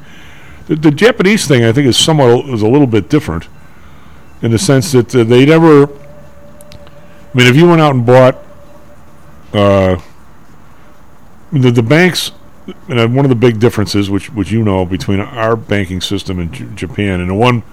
The one mistake we never made here, except I think for Fannie and Freddie Preferred, which I think was good capital, our banking system was never allowed to use stock in, in, in companies as good collateral, correct? Where in Ha- Jap- but hasn't that kind of been loosened up a little bit because no. the Fed now No, you can never- backstop for investment banks? well, they, they, they well they might be back.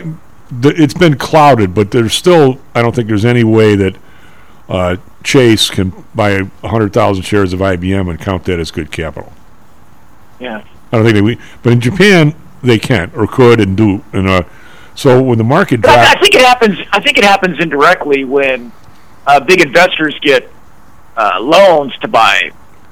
Oh, I- all those loans are right. backed by the Federal Reserve, right? Right. So I think it happens indirectly. Right, but I mean, I mean in Europe, uh, when Dr. J and I were over there lecturing in 19, God, 1991 now, the, the, the German bank would be owning 80% of like a munitions company. I mean, that doesn't happen Yeah. here. I mean, uh, you know, you know, not, there's no direct. I don't think there's any direct ownership. right, but there, uh, but there, but there is in no, there is in those areas, and it's considered good capital. But so the, the Japanese, when the stock market went from thirty-five thousand, wherever the hell it was, down to where did it get down to like four or five? I, I'm not sure. Banks had this huge deficit in quote equity, right? So they were they were zombie banks, property loans, everything like that. But on a cash basis, they were okay. People were, were bringing in their deposits and getting their, you know checks, and they were giving out loans to you know for cars and stuff. On a day-to-day cash basis, they were in no danger of really going under, except that their equity was totally underwater. But they never sold any of the stuff. Now, granted, they had negative equity, but the government just said, "You're essentially a zombie bank." Just hang in there for the next 30 years. Eventually, the market will come back, or you'll make money on your day to day transactions and keep nipping away at the other stuff until one day you're back together. I mean, that's essentially.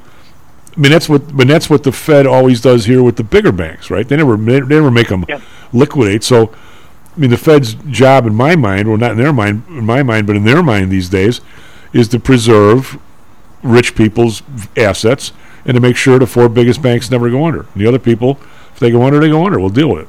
Mean, uh, Yeah. I mean, is that is that a very, I'll say, a very smart ass South Side view of what they're actually doing?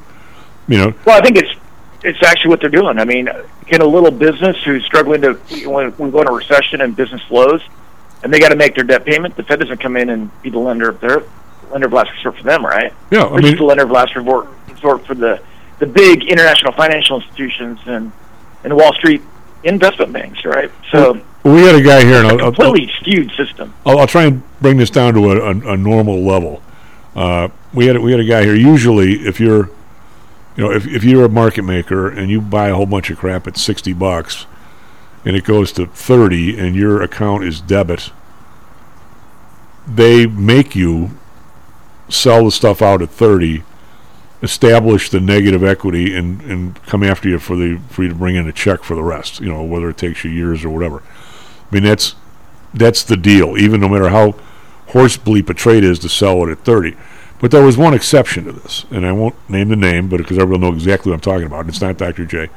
Um, it was uh, it was a guy when I was the chairman of membership committee, and I was also chairman of the MTS, the modified. This guy had a DPM, so he has this big deficit, and he also had spent a real lot of money buying Chicago and Northwestern bonds. Um, and we'll run over a minute or so, or and we'll, we'll come back. Uh, we, and he had all these bonds that he paid sixty cents on a dollar. They go down to like ten cents on a dollar. You know, his company's going nowhere. So in the midst of the mess he had on the trading floor, he had this big mess with these. So a few of us, I didn't really design it, but I approved it. We said, okay, the clearing firm is willing to let this stuff ride. Okay, in other words, sort of like a zombie bank. So they took this huge deficit account and just moved it to the side.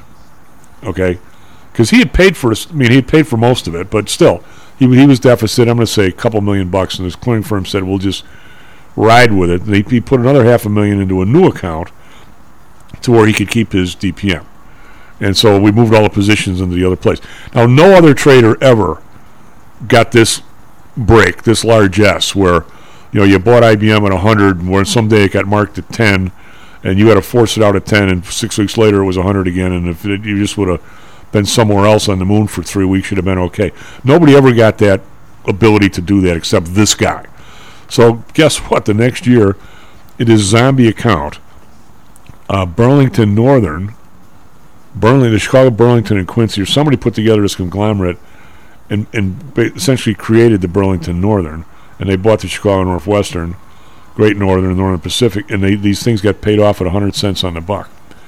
So that account, that zombie account, was the single most profitable account of anybody on the trading floor the next year because they didn't they didn't make the guy sell the crap out at 10 cents on the buck, and it came back and he got Yeah. 100.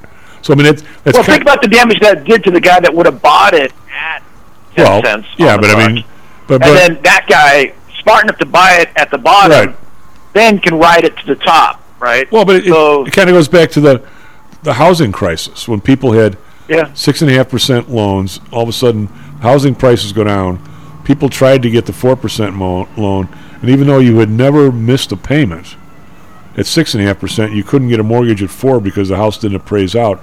So all those people ended up having to move, and some new guy essentially got into their house at a price that the old guy could have stayed there and afforded. I mean, that's that makes no makes no sense. We do this it, stuff works, all. it, it works both ways. Oh yeah, S&P futures down four and S&P futures up seven. Be right back. Stocks and Jocks.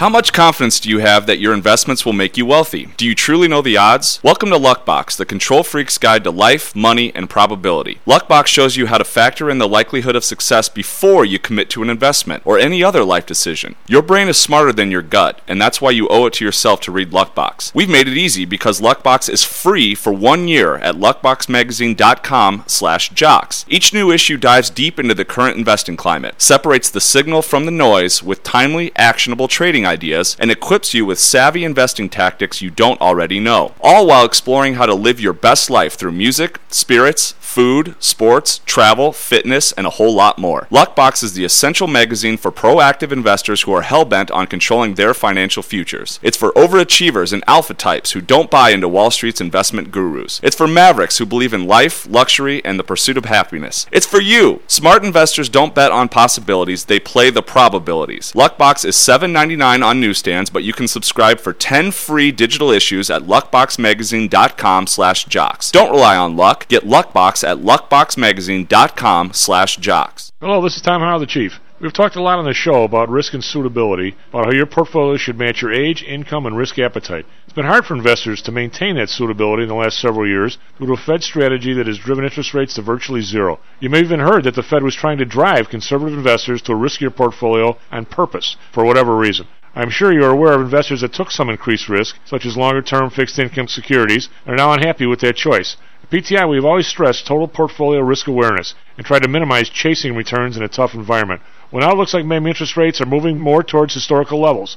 Everyone needs to be aware of what that continued movement might do to your portfolio, both good and bad. We also have a stock market that seems to have stalled, at least for the short term. I think it's time for everyone to take a serious look at their goals, their risks, and their portfolios. Do they match? If not, we can help. We have a signature protected index program. We have ways to hedge against interest risk. We can make that portfolio right for you again. Go to PTIsecurities.com or call us right now. The market can change very rapidly. That's PTIsecurities.com. Hi, I'm Audrey Johnson, an owner of Home Source Realty and a frequent contributor to Stocks and Jocks. If you're nervous about the stock market and considering diversification, or are looking for a rate of return way better than your banks, consider adding rental properties to your portfolio. Whether it's a condo, single family, or multi unit building, I can help you select a property that meets your financial needs.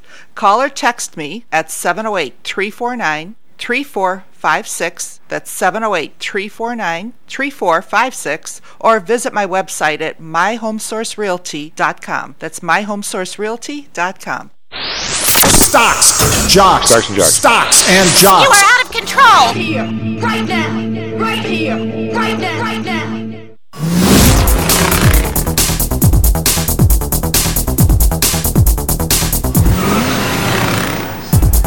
Hello and welcome back to Stocks and Jocks. I'm Tom Haller, Andrew on the board. S&P futures now down five. NASDAQ futures up five. We've been kind of wishy-washy all since last night. Uh, a lot of it has to do with the Fed chairman speaking today. After last time, he kind of let it his his message was hawkish, but his delivery was dovish. So we're seeing what, which one of those is going to change today, if any. Dow futures down 91, which is well, a lot of the Dow has turned somewhat red here, except got Microsoft up three and a half, so that's kind of leading. I don't see anything down more than a dollar other than Caterpillar up down a dollar 17. So uh, anyway, over in Europe, we have the DAX down 35.2%, the FTSE up 38.5%, CAC around unchanged. So we've got one up, one down, but not much going on there. I guess everybody's waiting for the big speech. Nikkei down 8, call that flat. We got the Hang Seng up 76, coming back from two days of uh, being down well over a percent and a half. But still 21,298. Uh, Shanghai up 9.3%. We've got bonds uh, up three basis points now, 3.66. The Bund up four, three point. I'm sorry, 2.32. Japan unchanged at this 0.50. Uh, hell, comment on that because they went from not being able to go up past 0.25 to 0.5, and it's gotten there like real quick. So we're gonna, I'll ask him if he thinks they're going to let it go a little more. We've got oil up 93 cents, but still locked in the mid 70s, 75.04. Brent up 78 cents, 81.77. Natural gas up 3 cents, 248. Amazingly low levels compared to the $10 it was a year ago. RBOB up 5 cents, 242. We've got gold down now down a dime. It was up earlier, 1879. Silver down 7 cents, 22.16. Copper down a penny, 401. We have uh, a way review yesterday.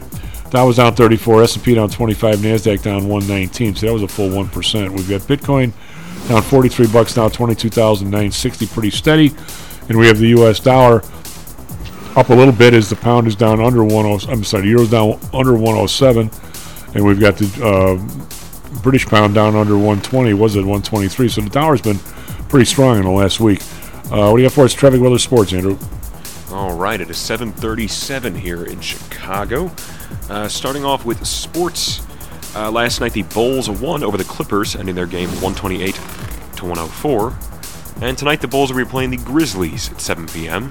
And the Suns are going to be playing the Nets at 6:30 p.m. Chicago time.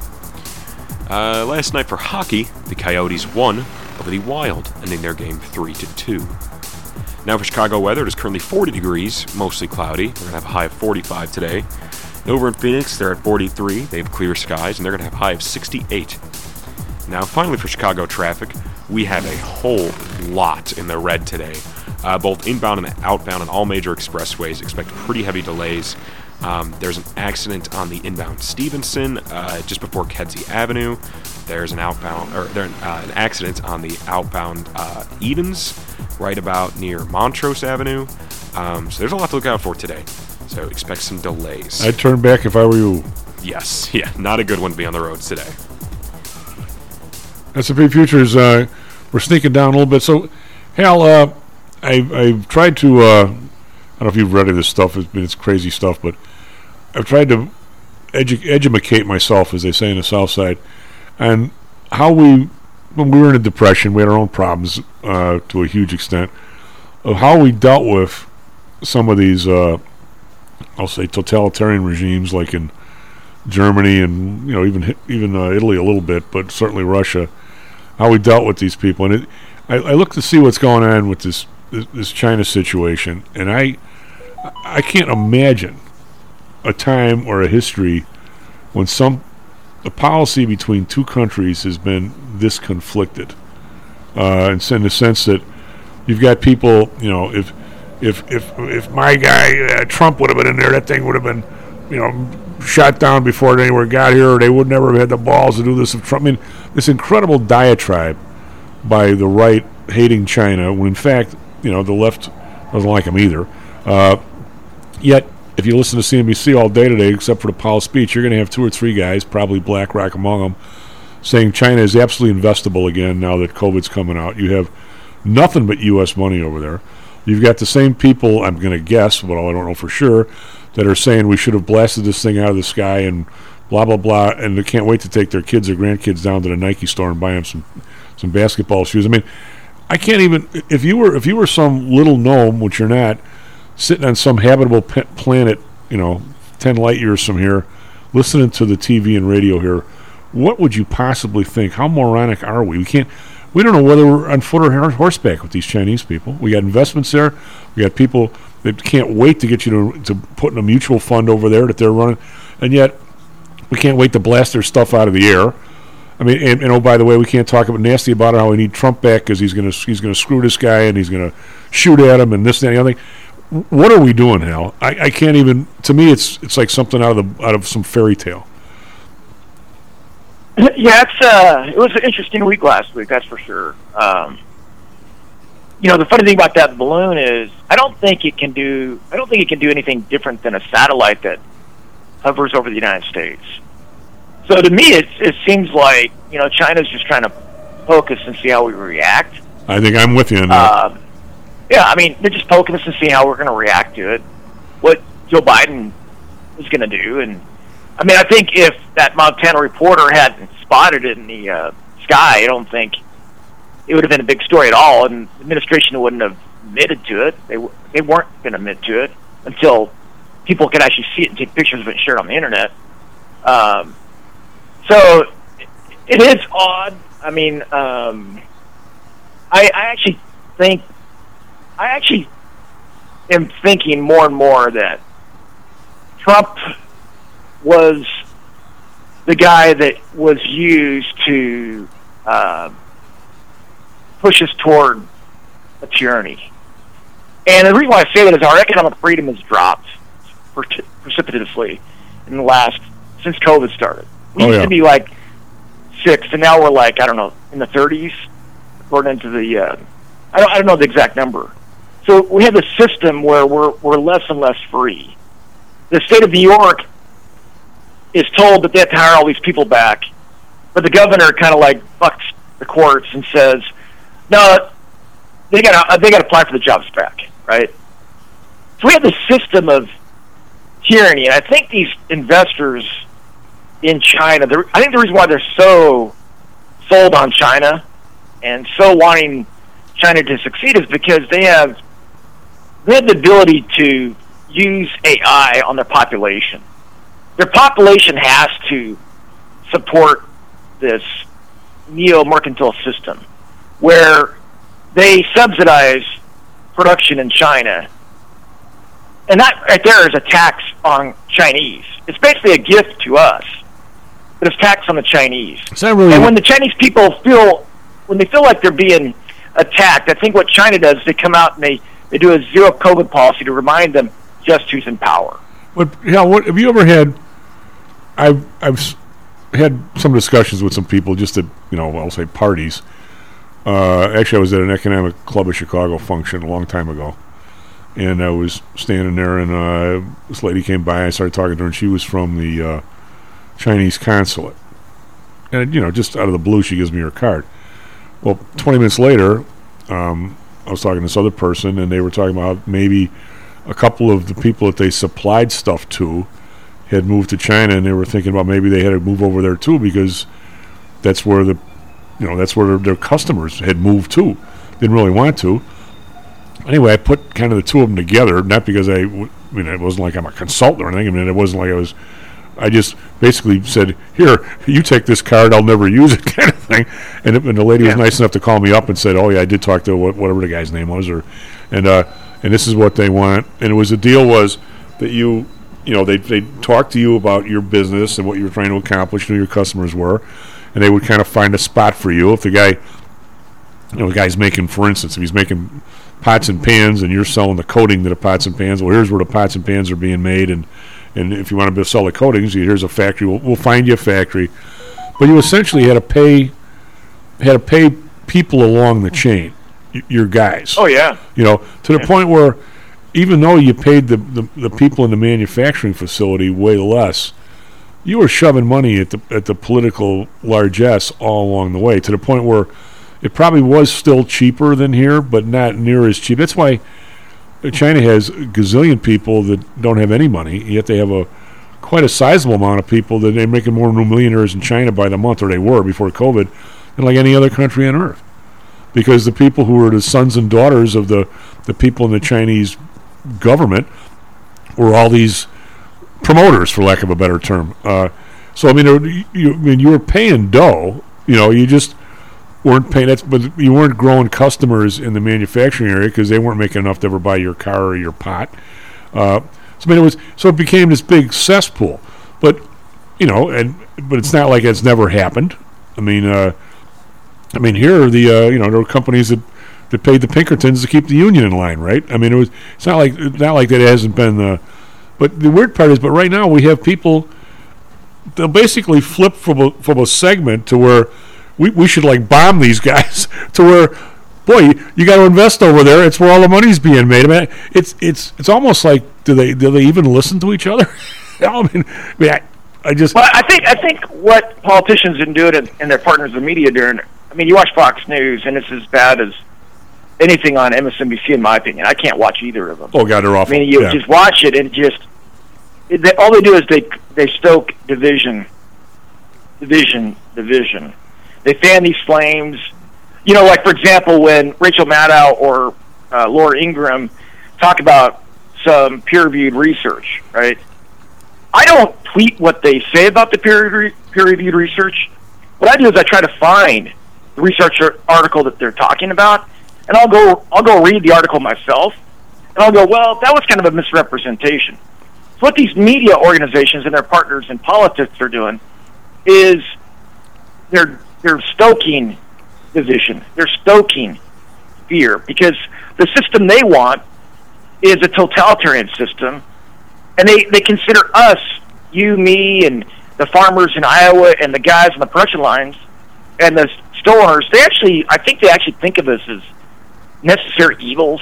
We have we're their little consumers, and we can be just so successful. In China, they have the same system, right?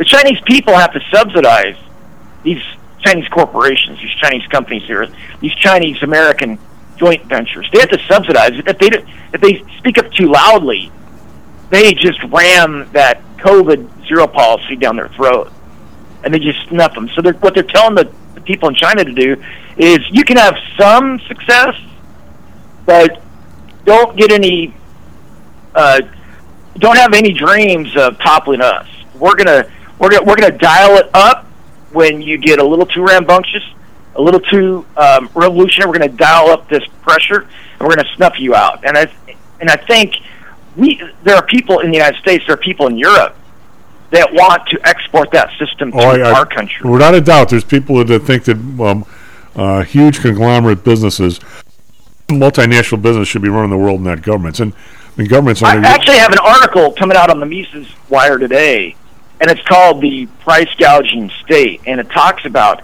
how these these people at the World Economic Forum they're essentially just cartelists, they're monopolists, they're oligopolists that they they want to act as one firm.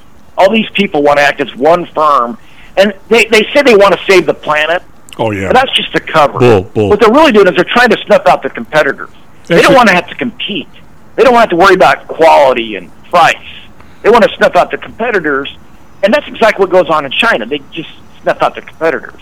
So that's Um, what it's all about. And I think it's going to be an interesting, interesting read. Um, the we have a uh, uh, text here from our, our buddy Mike Murphy who comes on on Friday. And he's helped us out a lot with the Ukraine stuff and everything.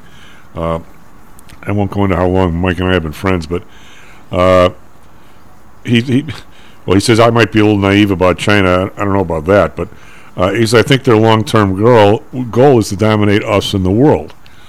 Uh, by the way, I happen to agree with him, so I, I hope if I'm naive, so is he. But it's, there's a shot back. But uh, but the question is, if somebody has that, you know, world domination, and we don't care if it takes three centuries to do it, how exactly, in an economic world, when everybody here, I mean, to go back to Lenin's line, you know, a capitalist will be happy to sell you the rope of which you intend to hang him with. Uh, I mean, how how exactly do you're not you're you if if Mike is right, and I think he is, uh, how exactly do you disentangle Apple, where everybody's got to have their Apple, from China? I mean, do, we're we're we're in way too. Deep. I, mean, I, I don't I don't know the answer. I'm just saying, if Mike is correct, and a lot of people think he is, and by the way, the, the you know this balloon and what they're trying to do with Taiwan, it's seemingly there's a real good chance that he is right. Uh, what the hell now? It's like you know. Uh, I, mean, what I do, think what I do we do? I think the lesson here. I think I think lesson here is the Pharaoh and the uh, Joseph.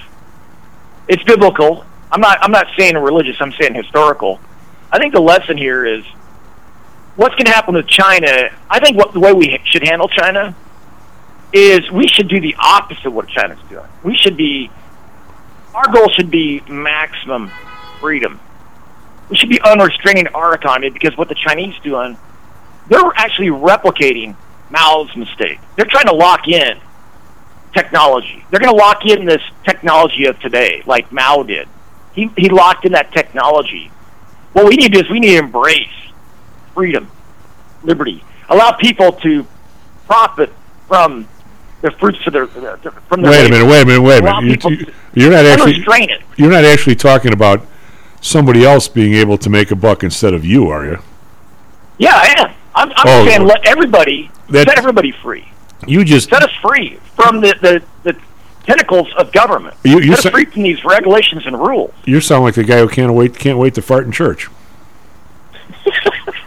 I'm telling you right now, China, their leaders live in a constant state of fear. Do you think And they're locking down their population with this AI. Do you and think- that's going to snuff out China. That- They're going to they're going to smother themselves with their fear. do you do you think that the, the was it the four people that make all the baby formula in this country with their nose up the ass of government are dying to find five or six other people to compete?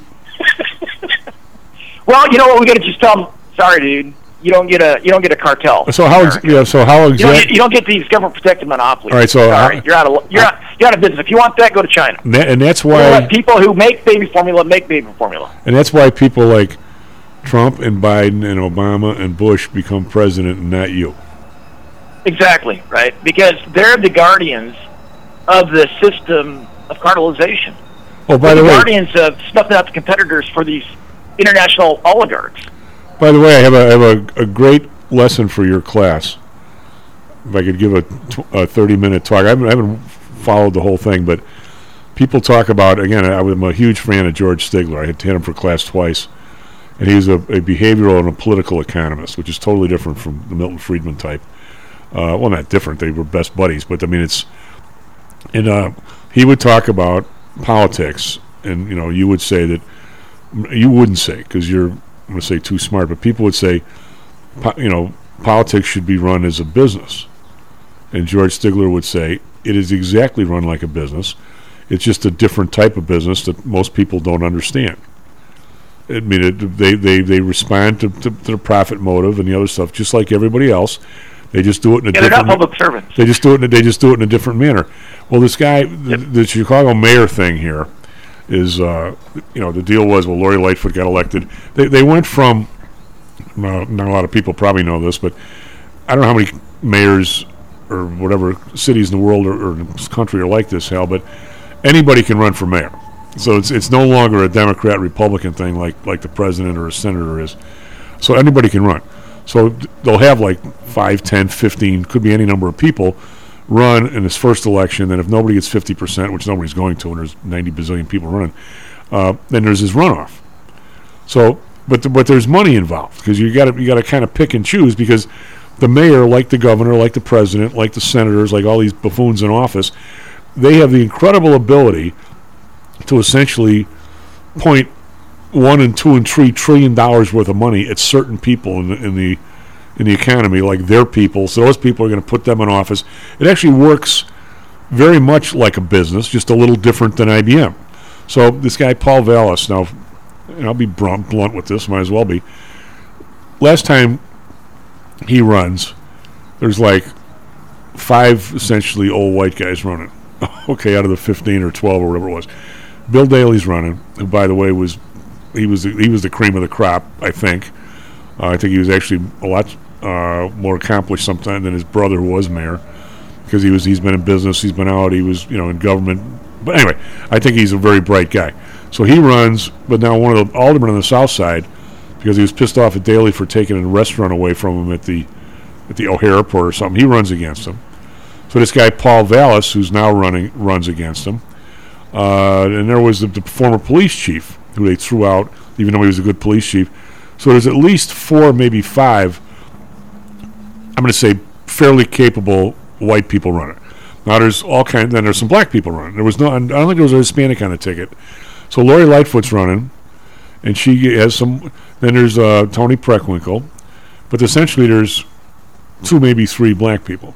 So Lori gets ninety thousand votes or ninety-two out of out of a city of three million. Uh, just a whole hell of a lot. She's the number one vote getter.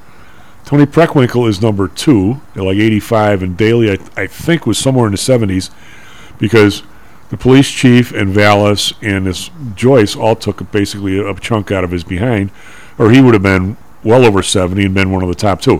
Whether he'd have won the general election, I have no idea. I'm not clairvoyant in that regard. So now, Paul Vallas is running again. So now he's the only white guy. So now, Toni uh, Toni Preckwinkle's not running, but Lori Lightfoot's running. But now, it's got some guy, black guy, who's uh, he's a consultant for the school board. So of course they're they're still paying the guy, but now he's running, and they endorsed him. Now, like one uh, African American alder person lady, she's running. Well, she's going to take three percent of the vote out of Lori's hide, and uh, and some guy Willie Wilson has been giving out free gas to people on the South Side. He's running. So all these, and then Chuy Garcia, uh, Hispanic, who's uh, took over one of the representative spots, so he's a rep. He's running. So now Paul Vallas is now because he's essentially the only old white guy running, and, and he's and he's you know decent guy. I mean, he, he was the head of the school board. I mean, he's very he's very accomplished. He's not like he's an idiot at all. Uh, but now the numbers are totally different than last time. So the, the economics of this are one of my buddies, you know, likes to think he's a mover and shaker. So he's going to put together a uh, you know a little party for Vallas, be like a, a bundler. So he says to me, oh, "By the way, do you want to come?" And I said, "Well, you know, how much is it?" And he goes, "It's 150 bucks. It'll be 20 people at my house. It's gonna be you know an hour and a half, two hour old thing. There'll be some cocktails and hors d'oeuvres, and he'll give a little speech, ask a few questions, introduce yourself, and off you go." And I said, "Sure, I'm in for that." Well, then all of a sudden, now he's starting to pick up a lot of steam, Vallas. So now, wait a minute, he's he's too busy now to come to anybody's house. So they're going to have a shtick out in Oakbrook or someplace. And I said, okay, how, how much is this? Because it's at a real restaurant. Well, now they want 500, but since you were on the list originally, you can get there for 250. Okay, and I'm thinking, okay, poker's going up. Well, now last week he gets the endorsement of the Tribune, so now it's fairly obvious it's it's him and Lori. You know, maybe. Yeah. Uh, so now all of a sudden he goes, well, remember that thing at the restaurant we are supposed to go to? Well, that's kind of gotten to a bigger thing. Now it's 2,500. I'm like, I'm, I'm like, I'm like, I'm out. I, I, I was in for 150. I could have stretched it to 250 or five. that, that guy's services increased oh, dramatically. Oh, now all of a sudden, it's it's it's, and, and then I have a lot of people on the show that all they do is rag about, you know, Chicago's Democratic. It's not Democrat at all. It's a business. It, it's it's an it's an empire. These people are, you know, they're they're they're they're, whatever. They're Caesar in town, or think they are. So all of a sudden, now the, the fact that he's he's he's li- he's he's gaining momentum here, and it looks like he might actually get in. All of a sudden, the price of poker's gone from 150 to 2,500 just to meet the guy. so, I mean, Well, there's only one of them. There's only one of him, right? Well, no, he's gonna So hold- The supply of this guy is one. Yeah. And the demand for his services is skyrocketing, so that's Yeah. why the price is going up. Because I mean, the, the city's going to be giving out nothing but legal deals. They're going to be out, you know, people can can manage the pension funds. They're be, the, the the amount of, of I won't say graft, but the amount of stuff the city gives people. I had a client one time told me, "Tom, what are you doing in this business? We actually got to work really hard, and, and if, if the market goes up and people don't make enough, they're." pi- eh, He goes, "I, I could have got you. All you have to do is be the the guy who provides lunch at the jail or something, or anything, laundry. all you need is one of those gigs, and you never have to work for the rest of your life." I mean, you can it- retire at 50. well, you, or you just you know you don't really retire because you got to be involved, but you Yeah. can be at the country club. You can be. oh, You don't need you don't need any of this other stuff you're doing. I'm like, you know, I never thought of it that way, but maybe maybe if I had to do over again, I might get on that road. I don't think I would, but you know, all, all you need is one of these contracts, and you're set. I mean. the- you know, so and all of a sudden, you know, Vallas is the guy that can, and I don't think he's crooked or anything like that. I actually kind of like the guy, but I, but, all of a sudden, I think now- it's just the way the game's played, just right? Just the way the game is the way played. the game's played. But uh, hell, good stuff today. Uh, if I I see you, I'm trying to dig out that book. You'll love to see it. That one. uh, let's put it this way: if that was the first book you read of Milton Friedman, you would never read any of the other ones. If that's a fair. I think I probably would have read more. God, that's a peep I love those. I love those kinds of books. You might be the only guy who actually cares about the math in there. I sure did. SP futures down seven. NASDAQ futures down one. We have the chairman Powell speaking today, and we'll talk about it tomorrow morning. Stocks and Jocks. Stocks and Jocks is brought to you by PTI Securities and Futures. Go to PTIsecurities.com. PTI ProDirect. Trade for as low as a penny per share and a dollar per option contract. Learn more at PTIProDirect.com. Nadex, offering an intuitive way to trade the financial markets. Visit nadex.com. Home Source Realty. Call Audrey Johnson at 708 349 3456. Hamzei Analytics. Listen to Fari Hamzei every other Thursday and visit HamzeiAnalytics.com. ChiroMed. Back or neck pain? Schedule a complimentary consultation by calling 708 403 2727. DAX Research. Tune in for David Andelman's technical analysis on Mondays and Thursdays and call 1 800 821 4968.